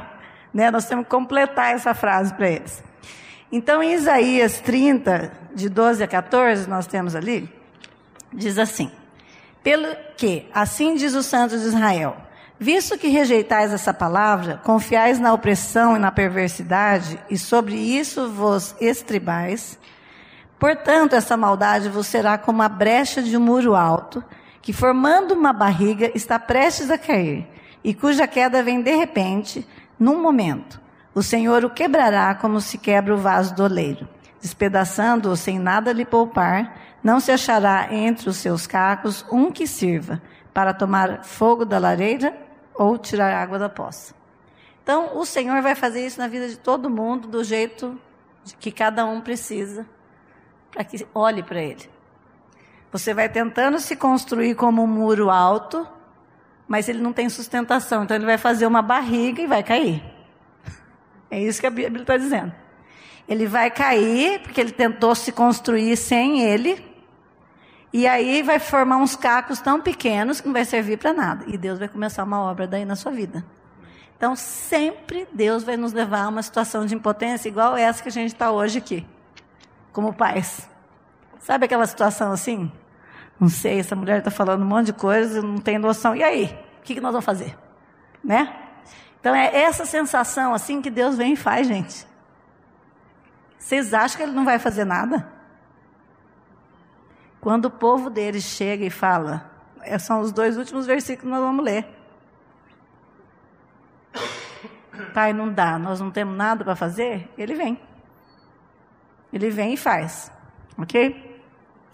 Então, em João 3,3, como é que ele faz isso? Como é que ele arruma esses cacos tudo?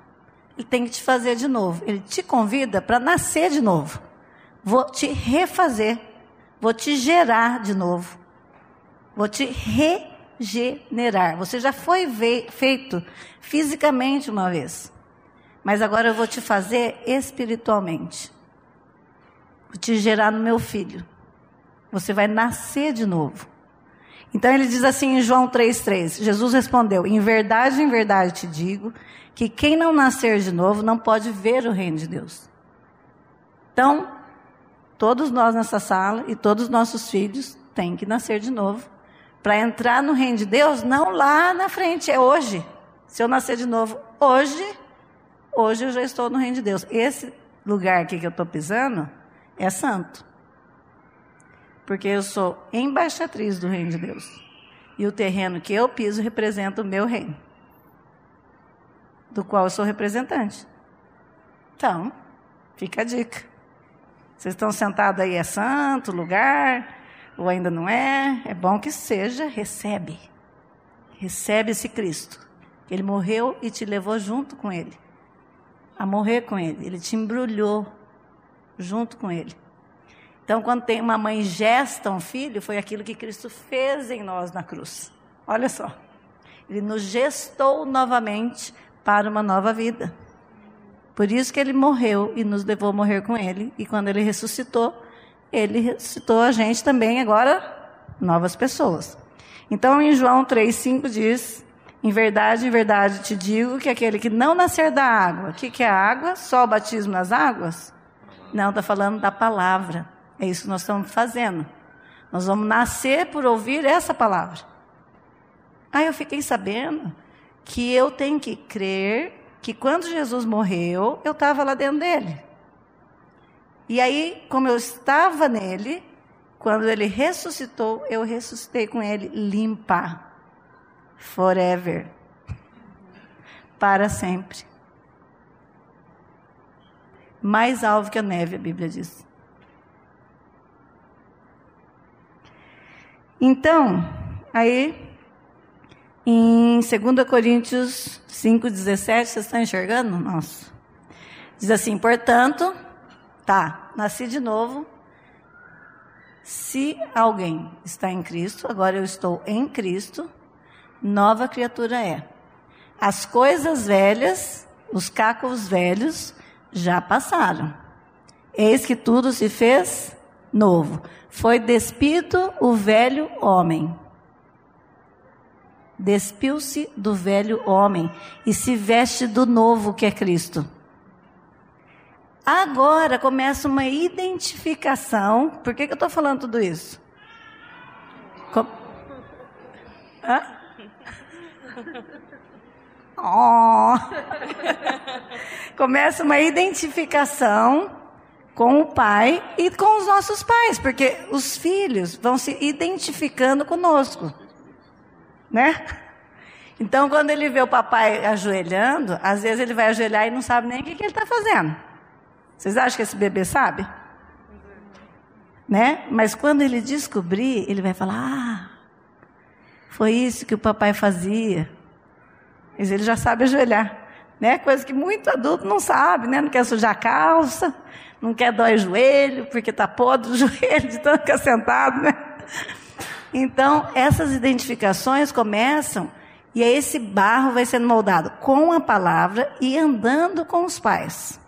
Ok? Entrando na nossa sexualidade, então, quais foram os propósitos? Gente, eu vou pedir um pouco de paciência de vocês, porque tem bastante conteúdo e eu estou construindo com vocês. Vocês estão com paciência? Quer levantar e espreguiçar? Estou vendo uns com carinho assim. É porque isso, essa parte é importante, né? Nós vamos falar agora. Então, quais são esses propósitos dessa sexualidade que Deus colocou na masculinidade que Deus chamou para liderança? Por isso que alguém, uma turminha até pôs, e na feminilidade que Ele chamou para submissão. Um para representar Cristo, a igreja, o homem, liderança, e a mulher, a igreja, submissão. Não existe outra forma de representar o Evangelho senão entre um casal, homem e mulher, Cristo e a igreja. Essa submissão. Então, quando um homem e uma mulher representa isso, tem um poder que nada mais tem. Uma mulher submissa, outra palestra sobre submissão, tá? Não é nada disso que vocês pensam, né? Submissão é saber que o chefe sabe a missão, eu não preciso inventar outra. Eu estou ajudando eu sou a adjutora, ele numa missão que já existe e que já é aquela. Qual a missão de Jesus? Salvar. Evangelho. Essa é a missão, não tem outra missão para inventar. Todas as outras nós inventamos. O único motivo da gente ter nascido nesse mundo aqui, em carne, era para conhecer o Filho. Uma vez que conhecemos, é para apresentar ele para os outros. Não tem todo o resto das outras missões que a gente arruma, da canseira, canseira, ansiedade, palpitação, e o horário não dá, e não sei o que acontece, e o dinheiro não dá, e o tempo não dá, e não tem sexo à noite, porque cai os dois mortos, porque nós estamos falando de sexo.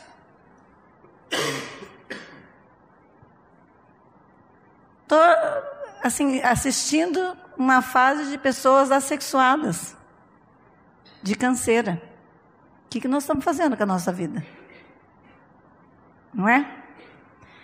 Então, um dos propósitos da nossa sexualidade, que o Senhor desenhou a nossa sexualidade, é a de representação. Homens e mulheres. Cristo e a igreja. Liderança, submissão, ordem, organização, não é caos. O Senhor veio pôr ordem no caos. E aí em Gênesis 1, 27, olha, pus duas vezes, que legal. Criou Deus, pois, o homem à sua imagem, a imagem de Deus o criou, macho e fêmea os criou. Certo? E em Efésios 5, 24 e 25 diz: Assim como a igreja está sujeita a Cristo, também as mulheres estejam em tudo sujeitas aos seus maridos. Maridos, ame cada um a sua mulher, assim como Cristo amou a igreja e entregou-se por ela. Então, representação, macho e fêmea. Nós estamos representando dois tipos de sexo. E estamos representando Cristo e a igreja no nosso casamento. Certo? Segunda função, segundo propósito. Porque nós estamos falando da criação, tá? Procriação. Gênesis 1, 28. E Deus os abençoou e lhes disse: Sede fecundos, multiplicai-vos, enchei a terra e sujeitai-a, dominai sobre os peixes do mar, sobre as aves dos céus e sobre todo animal que rasteja pela terra. Então o Senhor está nos chamando de presente, como Ele é criador, Ele nos chama para ser procriadores. Olha que legal. Experimenta um pouco do que eu faço. Gera uma vida. Esse é o convite. Que, que nós estamos fazendo com isso? Vocês estão entendendo o que, que essa teoria está querendo fazer? Quer acabar com isso. Que Deus presenteou o homem para a gente ser pró-criadores. Dá vontade de chorar mesmo, né, Márcia? A gente chora mesmo. Eu já chorei muito essa semana, viu? A segunda coisa que, a terceira coisa que Deus coloca dentro da sexualidade é que dentro da nossa sexualidade vai acontecer uma unidade, uma conexão, vínculos profundos e nutridores. Certo? Então, olha só, em Gênesis 2, 24, ele diz: Por isso, deixa o homem pai e mãe, se une à sua mulher, tornando-se uma só carne.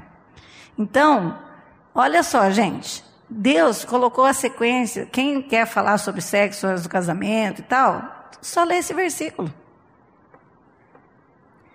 O carinha sai da casa do pai e da mãe porque tem dinheiro para bancar a mulher, cresceu, está maduro, pôs o dinheiro no bolso, deu tchau para o pai e para a mãe, vai lá, pega a sua mulher, aquela que ele se apaixonou, a sua Eva, une-se a ela e depois que ele se uniu a ela, aí ele torna-se uma só carne.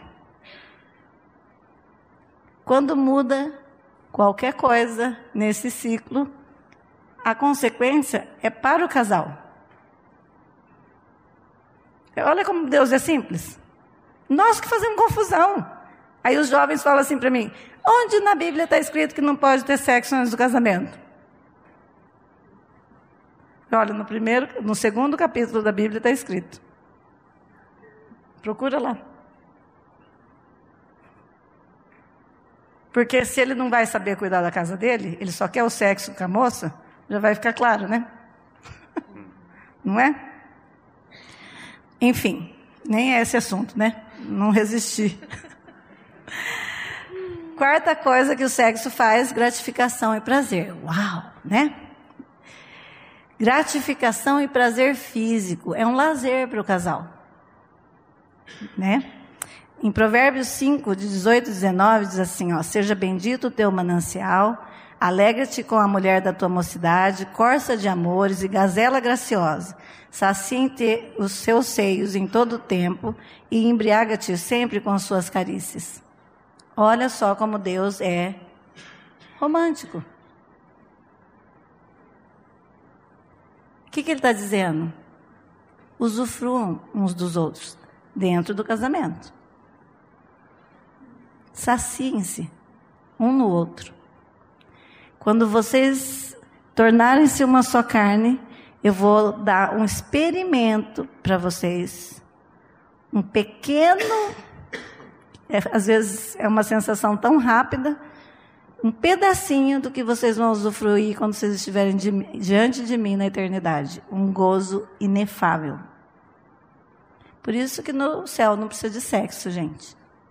Porque ele vai ser suficiente. Diante dele, nós vamos dobrar todos, todos os joelhos. E nós vamos nos regozijar na presença dele. Isso é sério. Certo? E aí a gente vai entrar então no desenvolvimento da identidade. Por quê? Tá. Deus criou a nossa sexualidade, ela tem uma função. Então o que essa ideologia ou esses pensamentos estão fazendo é destruindo tudo isso que Deus criou. E que a gente tem vivido, mal ou bem, do nosso jeito, com as nossas perebas, da nossa forma, a gente tem vivido tudo isso. E aí chega o bebezinho na nossa casa. Aquele pitoquinho, né? Ou ele vai ter um pênis, ou ele vai ter uma vagina. A gente olha e fala, é um menininho, é uma menininha. E aí começa a fase de impressionar a vida deles. Então, se a gente fosse falar de toda a construção emocional de uma criança, as primeiras fases das crianças são as fases mais importantes. Se você quiser vacinar teu filho afetivamente de doenças emocionais lá na frente, fiquem com ele nos primeiros anos. Porque essa afetividade da mãe, a presença dela, ou de alguma pessoa bem consistente perto, né? Porque eu sei que algumas trabalham, mas não pode ficar mudando um monte de gente. Porque a pessoa não aprende a ter vínculo com a outra pessoa. Então, essas pessoas, elas vão impactando a vida das pessoas. Eu queria convidar vocês a assistirem aquele vídeo da lavagem cerebral que eu pus no outro, na outra palestra, que fala sobre a identidade de gênero e o impacto que tem nos primeiros tempos, como que os bebezinhos já sabem quem eles são. Então, por exemplo, antes eles erravam quando eles faziam a cirurgia para escolher qual sexo de uma criança intersexual ou hermafrodita. Então, eles faziam já a cirurgia logo em seguida que nascia, porque os pais ficavam angustiados: como que eu vou criar? Vou criar menina, vou criar menina e tal. E depois a criança, às vezes, se desenvolvia para o sexo errado, do qual foi feita a cirurgia. Então, eles começaram a esperar mais tempo e deixar o bebê mostrar quem ele era. Então, como que eles fazem? Tem, tem lá, vocês vão ver. Eles colocam os brinquedos esparramados assim aleatoriamente no chão, e os bebês assim que começam a gatinhar, eles vão em direção aos brinquedos do sexo mais forte neles. E depois que eles começaram a fazer isso, as escolhas que eles fazem com a cirurgia não deu mais errado. Será que tem algo biológico nisso? Né? Sim. Tem algo biológico nisso. Certo? Então, como que nós vamos impressionar os meninos e as meninas? Certo? É assim. Quando o nenê está dentro da barriga da mãe, ele é gerado dentro da barriga da mãe e ele sente que ele e a mãe é um. Eu e a mamãe somos uma pessoa só. Certo? Aí ele nasce no nascimento, ele sai para fora, conforme começa a passar o tempo, ele fala: opa, eu e a minha mãe somos duas pessoas diferentes. São descobertas que o nenê vai fazendo. Aí passa mais um tempinho chega um terceiro. Opa, tem mais gente nesse pedaço. É eu e a minha mãe, e tem um que vem de vez em quando e vai embora. Existe algo lá fora. É o papai mostrando que lá fora tem um mundo para desbravar. Gente, isso faz parte da mente da criança. Isso acontece, natura, deveria acontecer naturalmente em todas as famílias. Aí, esse papai começa a chegar, ele começa a ver que então eu, o papai e a mamãe somos pessoas diferentes. Uau, o mundo tem mais gente. Né? E aí ele começa a viver e começa a se ver como uma pessoa única. Isso é normal de acontecer com os bebês. Nessa fase dessas, dessas descobertas, se os olhares, a gente vai para quem está bravo ou para quem está de boa com a gente? Para quem está de boa. Alguns pais morrem de medo do filho ser gay.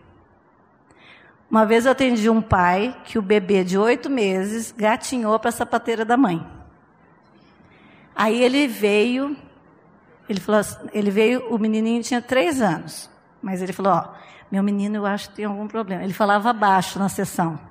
Eu achava engraçado porque assim, aí ele falou assim, meu menino gatinhava para a sapateira da mãe. Tá, o que mais? Ah, e a, mãe, e a mulher tendo chilique na sessão, assim, tipo, ai, né, não sei o que eu estou fazendo aqui. Daí, ele falou assim, daí eu cheguei esses dias em casa e estava de vestido. Falei, mas como assim estava de vestido? Não, porque minha cunhada foi cuidada, daí eles estavam brincando de história bíblica, e ele estava vestido de vestido. Eu falei, mas ele era quem da história? Ah, ele era, sei lá, Abraão, alguém lá. Eu falei, ah, mas os homens na história bíblica usavam vestido. Então, o pai, ele tinha mais medo que ele estava conduzindo o menino dele para a homossexualidade. Porque lá em Jó 3,25 diz: O mal que eu temia, esse me sobreveio. Porque eu trabalho a favor dos meus medos. Vocês sabiam? Então, pais, vocês têm que ser homens para os teus filhos. Não tenham esse temor. Porque eles vão aprender a ser homens com vocês. E o, o homem, a masculinidade dele tem que ser fisgada. Se vocês pudessem contar e sentassem numa roda e pensassem muito, porque o homem não fala e não pensa né, nessas coisas, a gente tem que cavucar, cavucar, cavucar. Vocês vão ver que em algum dia, em algum lugar, em algum momento, alguém olhou para você e falou assim: Você me ajuda porque você é capaz? E você pensou: Eu sou homem. né? É que nem a mulher, né? Dá o vidro de azeitona para o marido. Bem, abre o vidro de azeitona. Ele abre, estufa o peito, assim, né? Sou capaz, ela pediu para mim, porque ela é fraca e eu sou forte, né? Mas isso faz parte. Alguém, alguma mulher que abre um vidro de azeitona? Mas assim, por quê? Porque faz parte né, da nossa masculinidade, de fazer, de desbravar, de conseguir, de desafio, não é? Então, quem fisga a masculinidade do homem, que tira lá de dentro, é o pai. E a mãe vai chegar um momento que a criança se apaixona. Quem tem, teve bebezinho aqui vai lembrar que teve uma hora que a criança falou assim: ele é meu namorado, o pai. Ela não quer que os dois se beijam, ela afasta os dois, não gosta de ver os dois juntos, porque ela está se identificando, ela está se namorando do contrário, né? Então aí precisa chegar e falar não, ele é meu namorado, não é seu namorado, bem com jeito, né? Não, ele é meu namorado, né? Não. Ele é meu namorado, um dia você vai ter o seu, você vai lá no seu quarto, você está sozinha, vai te dar aquela, o desejo de um dia ter alguém, não é no meio da cama, não é no chão do quarto, não é no colchão do quarto, é lá na cama, no quarto dela, sozinha, pensando que um dia tem que arrumar alguém. Isso é saudável, gente.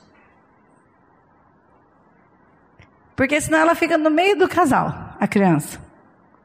Ela tem uma função ali. Para não rolar sexo, porque a afetividade da criança não tem nenhuma cobrança. Não é? Então a gente tem que. Como é que vai se identificar, não é? Querer o outro, tudo isso é um processo, certo? Isso é mais profundo que eu estou falando, mas eu estou falando, sim. Então, o menininho chega numa época que ele quer, ele se apaixona pelo pai. Todo menino que se namora do pai, ó, meu pai é meu herói, né? Tá tudo certo, porque se ele se namorar do pai, ele não vai se namorar de mais nenhum homem. Aí é que é. Se ele gostar do pai, ficou tudo bem. Né? Então, quer dizer que todo menino que não se namora do pai vai ser homossexual? Não, gente. Não. Aí tem um conjunto de coisas. Então, quem são os homossexuais? São os meninos pequenos. Ele não tem saída? Ele tem. Ele precisa crescer como homem. Ele precisa crescer na masculinidade. E vice-versa. Uma menina, por que, que uma menina não copia a mãe? Por vários motivos. Às vezes a mãe é demais, é tão perua, é tão perua. Ela gosta de brincar de outras coisas, ela gosta de fazer outras coisas, ela pensa, acho que eu não sou mulher. Não quero entrar lá naquele, naquele mundo. Não é? E as mães têm que ser menos protetoras dos meninos, porque tem mãe que é muito protetora. Então, como o pai não está muito pronto para pegar, que o pai é meio né, preguiçosinho, quero assistir televisão, quero jogar minha bola, não quero fazer nada. E a mãe vai lá com seu pai, menina, vai lá, e aí vai lá o pai, vai lá de mim, moleque. Quero dormir, não sei o quê. Então fica aquela coisa, e a mãe, a mãe que está com o radar, que lá dentro ela está sentindo que algo não está bem, ela começa a puxar mais o menino para ela. O menino vai se identificar com quem? Com a mãe. vai se identificar com a mãe. Então a mãe, ela precisa dar espaço para o pai entrar. E tem muita mãe que não está preparada para isso. Porque vai ter que ser o pai que tem. é esse aí, é o que tem para hoje. Não é? Não dá para arrumar outro pai.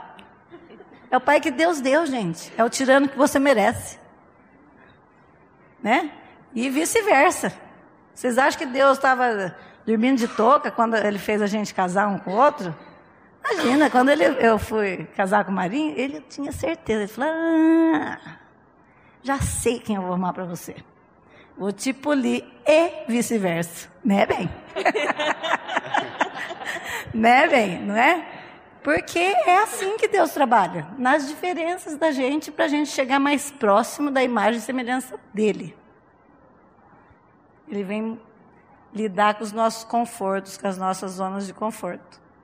Né? Então, essa identificação que nós temos que estar abertos e atentos para os nossos filhos, está sendo construída a identidade deles de macho e fêmea que eles nasceram para feminino e masculino. Então, quando a Simone de Beauvoir falou que eu nasci fêmea, mas eu me torno mulher, ela tinha razão. Então ela tinha meia razão, né? Porque Deus já tinha me feito mulher. Só que o meu entorno tinha que confirmar e me levar a brilhar nisso, que era a minha família. Por isso que Deus colocou a gente dentro da família, com o papai e a mamãe, para mostrar, ó, ser mulher é assim, ser mulher é assado. E o pai tem uma função mais forte, que é também outorgar a feminilidade da mulher. Porque a menininha começa a crescer e quando o pai olha para a menina e fala assim: "Filha, você é linda. Você é você vai ser uma mulher linda".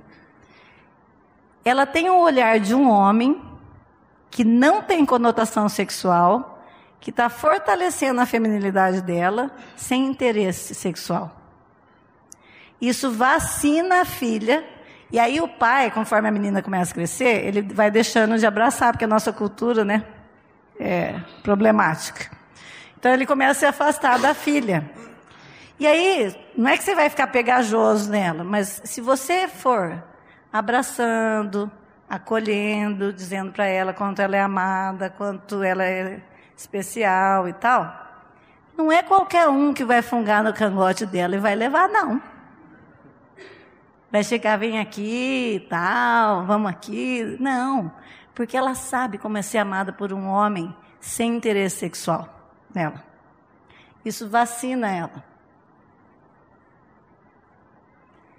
E o pai protege, o pai é o protetor, gente. Então, quando nós nos movimentamos na nossa vida com tanta correria, com tanto desejo de ser e ganhar tanta coisa, às vezes a gente não está atento para as necessidades dos nossos filhos. E numas fases assim muito importantes da vida deles. Que é essa fase da infância, que é imprimir, imprimir identidade. Identidade espiritual, emocional, né, na criança, essa identidade que vem do céu. Quem é você, filho? Olha, papai do céu fez você, olha o seu corpo. Quer proteger uma criança de abuso? Dá banho nela, olha o corpo que o papai do céu fez.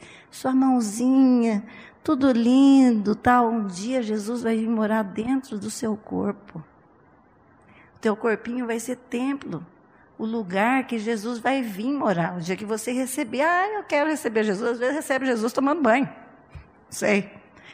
E você vai falando para ela com, com, sobre o corpo, o que, que ela vai aprender? Ela vai aprender a ter respeito com o corpo dela e com o corpo do outro. E do menino também. No seu corpo, filho, ninguém pode mexer. Só a mamãe e tal. Se alguém mexer, você fala para a mamãe. Porque não pode. É seu corpinho, ele é reservado, ele é teu, ele é de Jesus. Então a criança vai aprendendo. Você não precisa falar, olha, um dia você pode ser abusado, não é isso. Né? Gente, a gente precisa cuidar, porque o povo é meio doido, né? Eu falo porque. Então nós vamos impressionar os meninos e as meninas, né?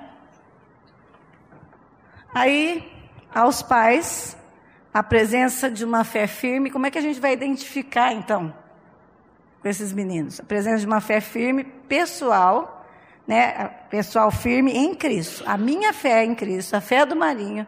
E a gente aprendendo, todo mundo junto, nós vamos andando, ensinando e aprendendo. É ou não é? Quando seus filhos chegam aos anos da adolescência, tem um poderoso efeito sobre as suas escolhas sexuais que vão fazer. Cresça na sua própria identificação com Cristo e leve seus filhos juntos. Porque essa, o que, que acontece? É, a, pessoa, a criança vai se identificando E quando ela chega na fase de erotização, que é 11, 12 anos, que vai aparecer essa questão sexual. Então, às vezes, a, a, os pais vêm para atendimento, ah, meu filho está feminado, está sofrendo bullying na escola, blá, blá, blá. Aí, o que está acontecendo? Ele chegou, ele, mas vocês nunca viram? Ah, a gente viu, mas né, por quê? A gente nega. É difícil de trabalhar isso. Quanto mais tarde, pior. Né? Quanto mais tarde, pior. Porque se, quando ele, se ele erotizar com o menino, se ele tem uma rachadura. Aí é uma outra questão, né? Outras coisas que não identificação. O menino pode identificar com o pai, pode ter uma vida normal, pode ter sido tudo ensinado. E aí um dia, lá no banheiro da escola, um menino grande cata ele e bulina ele. Ele com toda essa estrutura, com todo esse ensino, com todo esse aprendizado, dentro da áreazinha da sexualidade dele é aberta fora de tempo. Forma conexões de prazer naquela área com aquele menino, tal, e ele cria na mente dele que ele tem prazer com homens. Então tem vários motivos, gente. Eu estou aqui para falar sobre identidade. E a nossa identidade é construída sobre a base de Cristo. É Ele que vai nos ensinar quem nós somos. E não é comportamento, não é o que eu faço, não é o que eu sinto, é quem eu sou em Deus. Isso me dá convicção para viver no mundo.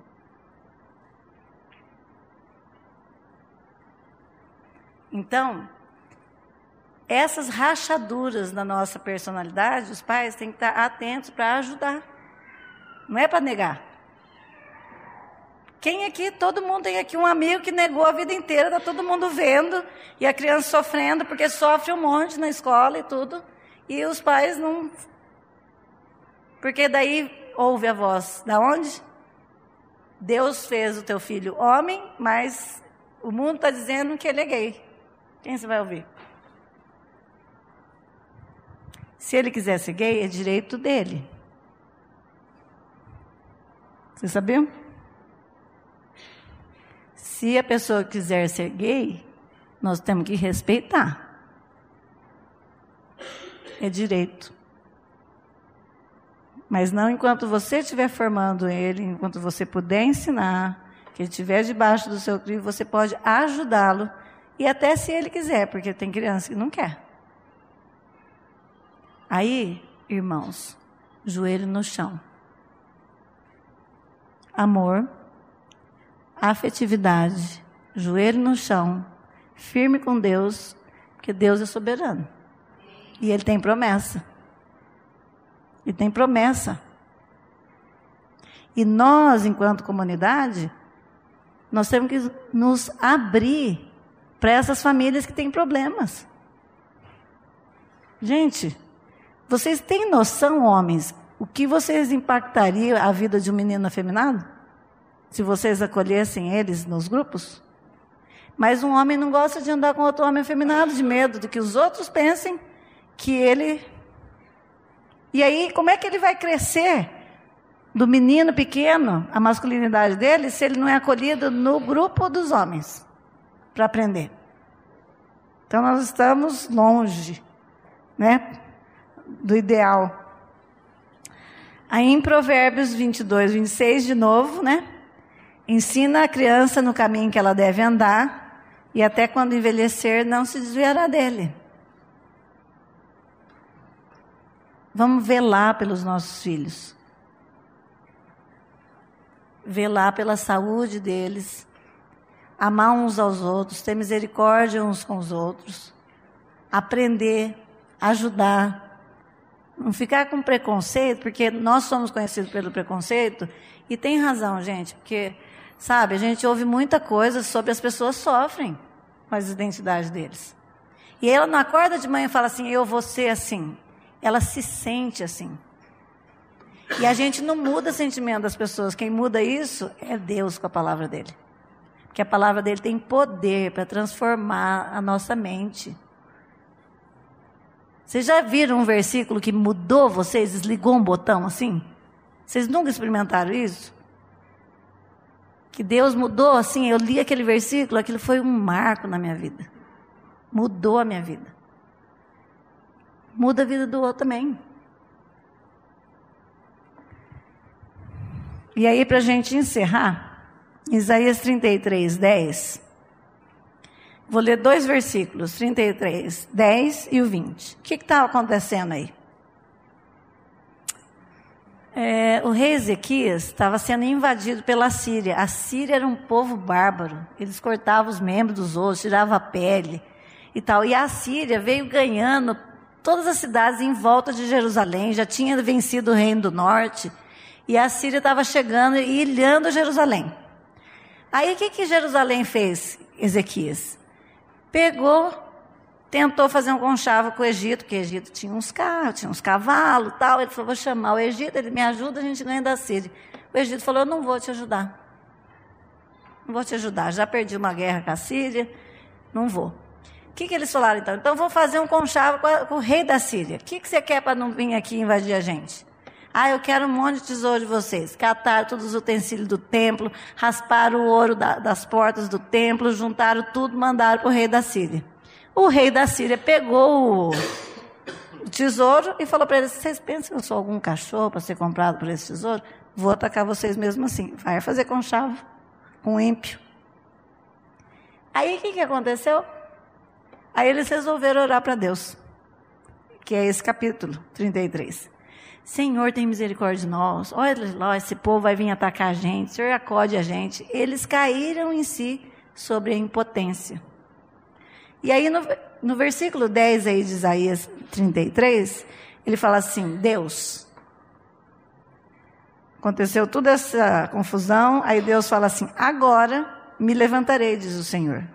Levantar-me-ei a mim mesmo, agora serei exaltado. Quando acaba todos os nossos, nossos recursos, que a gente chega para Deus e fala: Senhor, não sei. Não tem potência e falar agora, eu vou lutar para vocês. Nós podemos com isso que está acontecendo? Podemos? Algumas coisas, mas lá, em toda essa manipulação que está acontecendo, nós somos impotentes. Nós somos cidadãos, cidadania.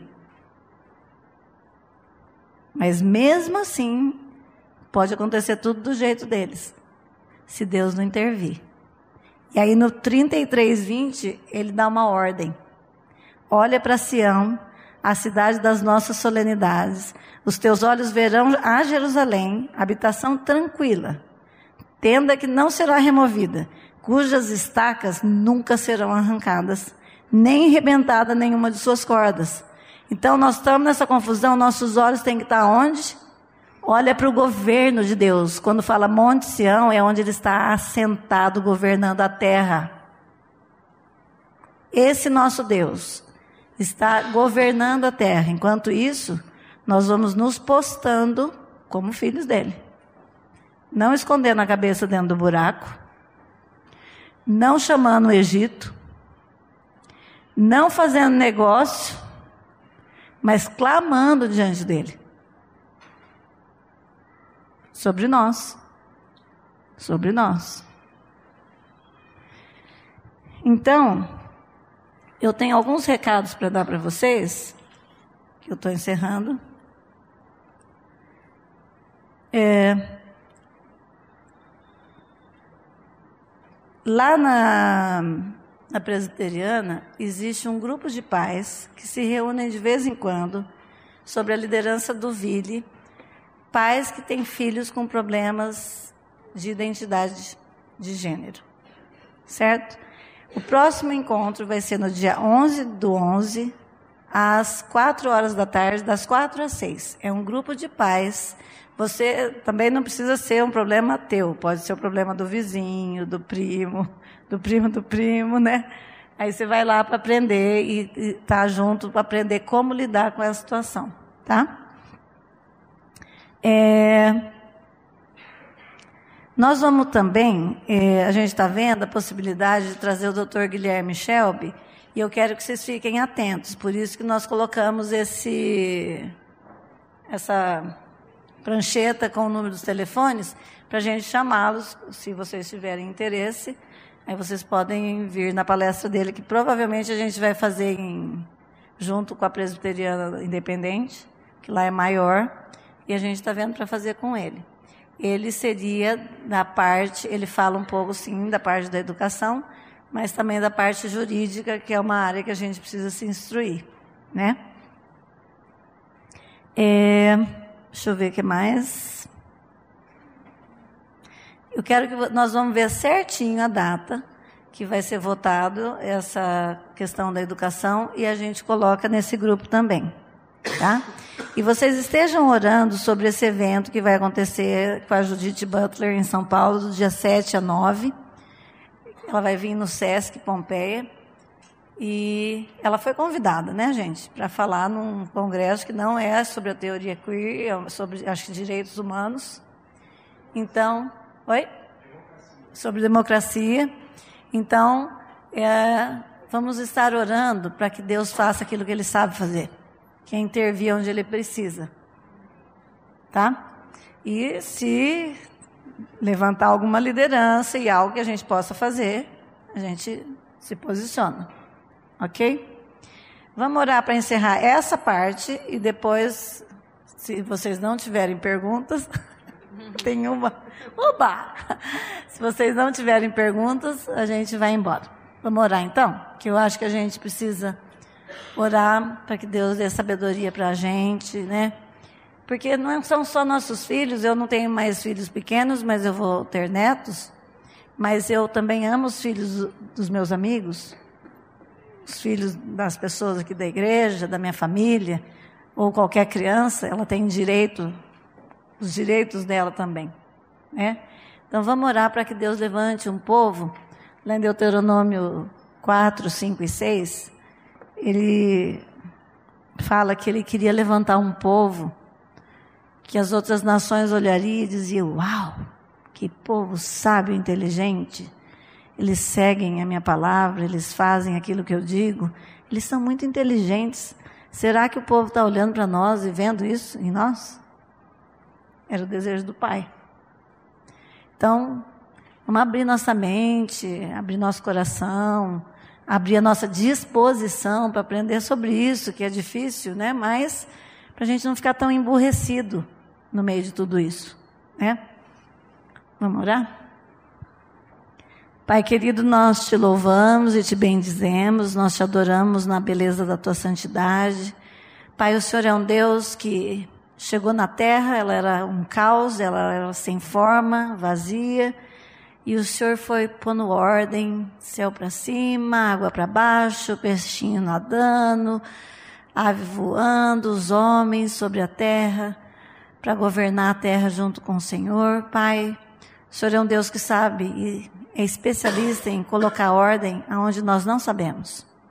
E nós te pedimos que o Senhor venha colocar ordem primeiro dentro da nossa casa dentro dos nossos corações, das nossas mentes, sobre a tua palavra, sobre a tua salvação, sobre o teu evangelho, para que a gente saiba impactar a vida dos nossos filhos, das pessoas que estão em nosso entorno, para que a gente leve salvação, seja realmente uma testemunha viva do poder do teu santo evangelho.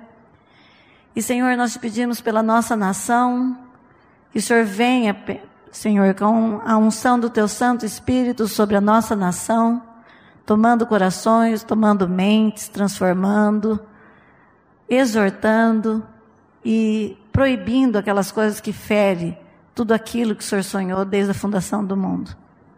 Pai, nós te louvamos e te bendizemos por essa tarde e te agradecemos. Em nome de Jesus que nós oramos. Amém.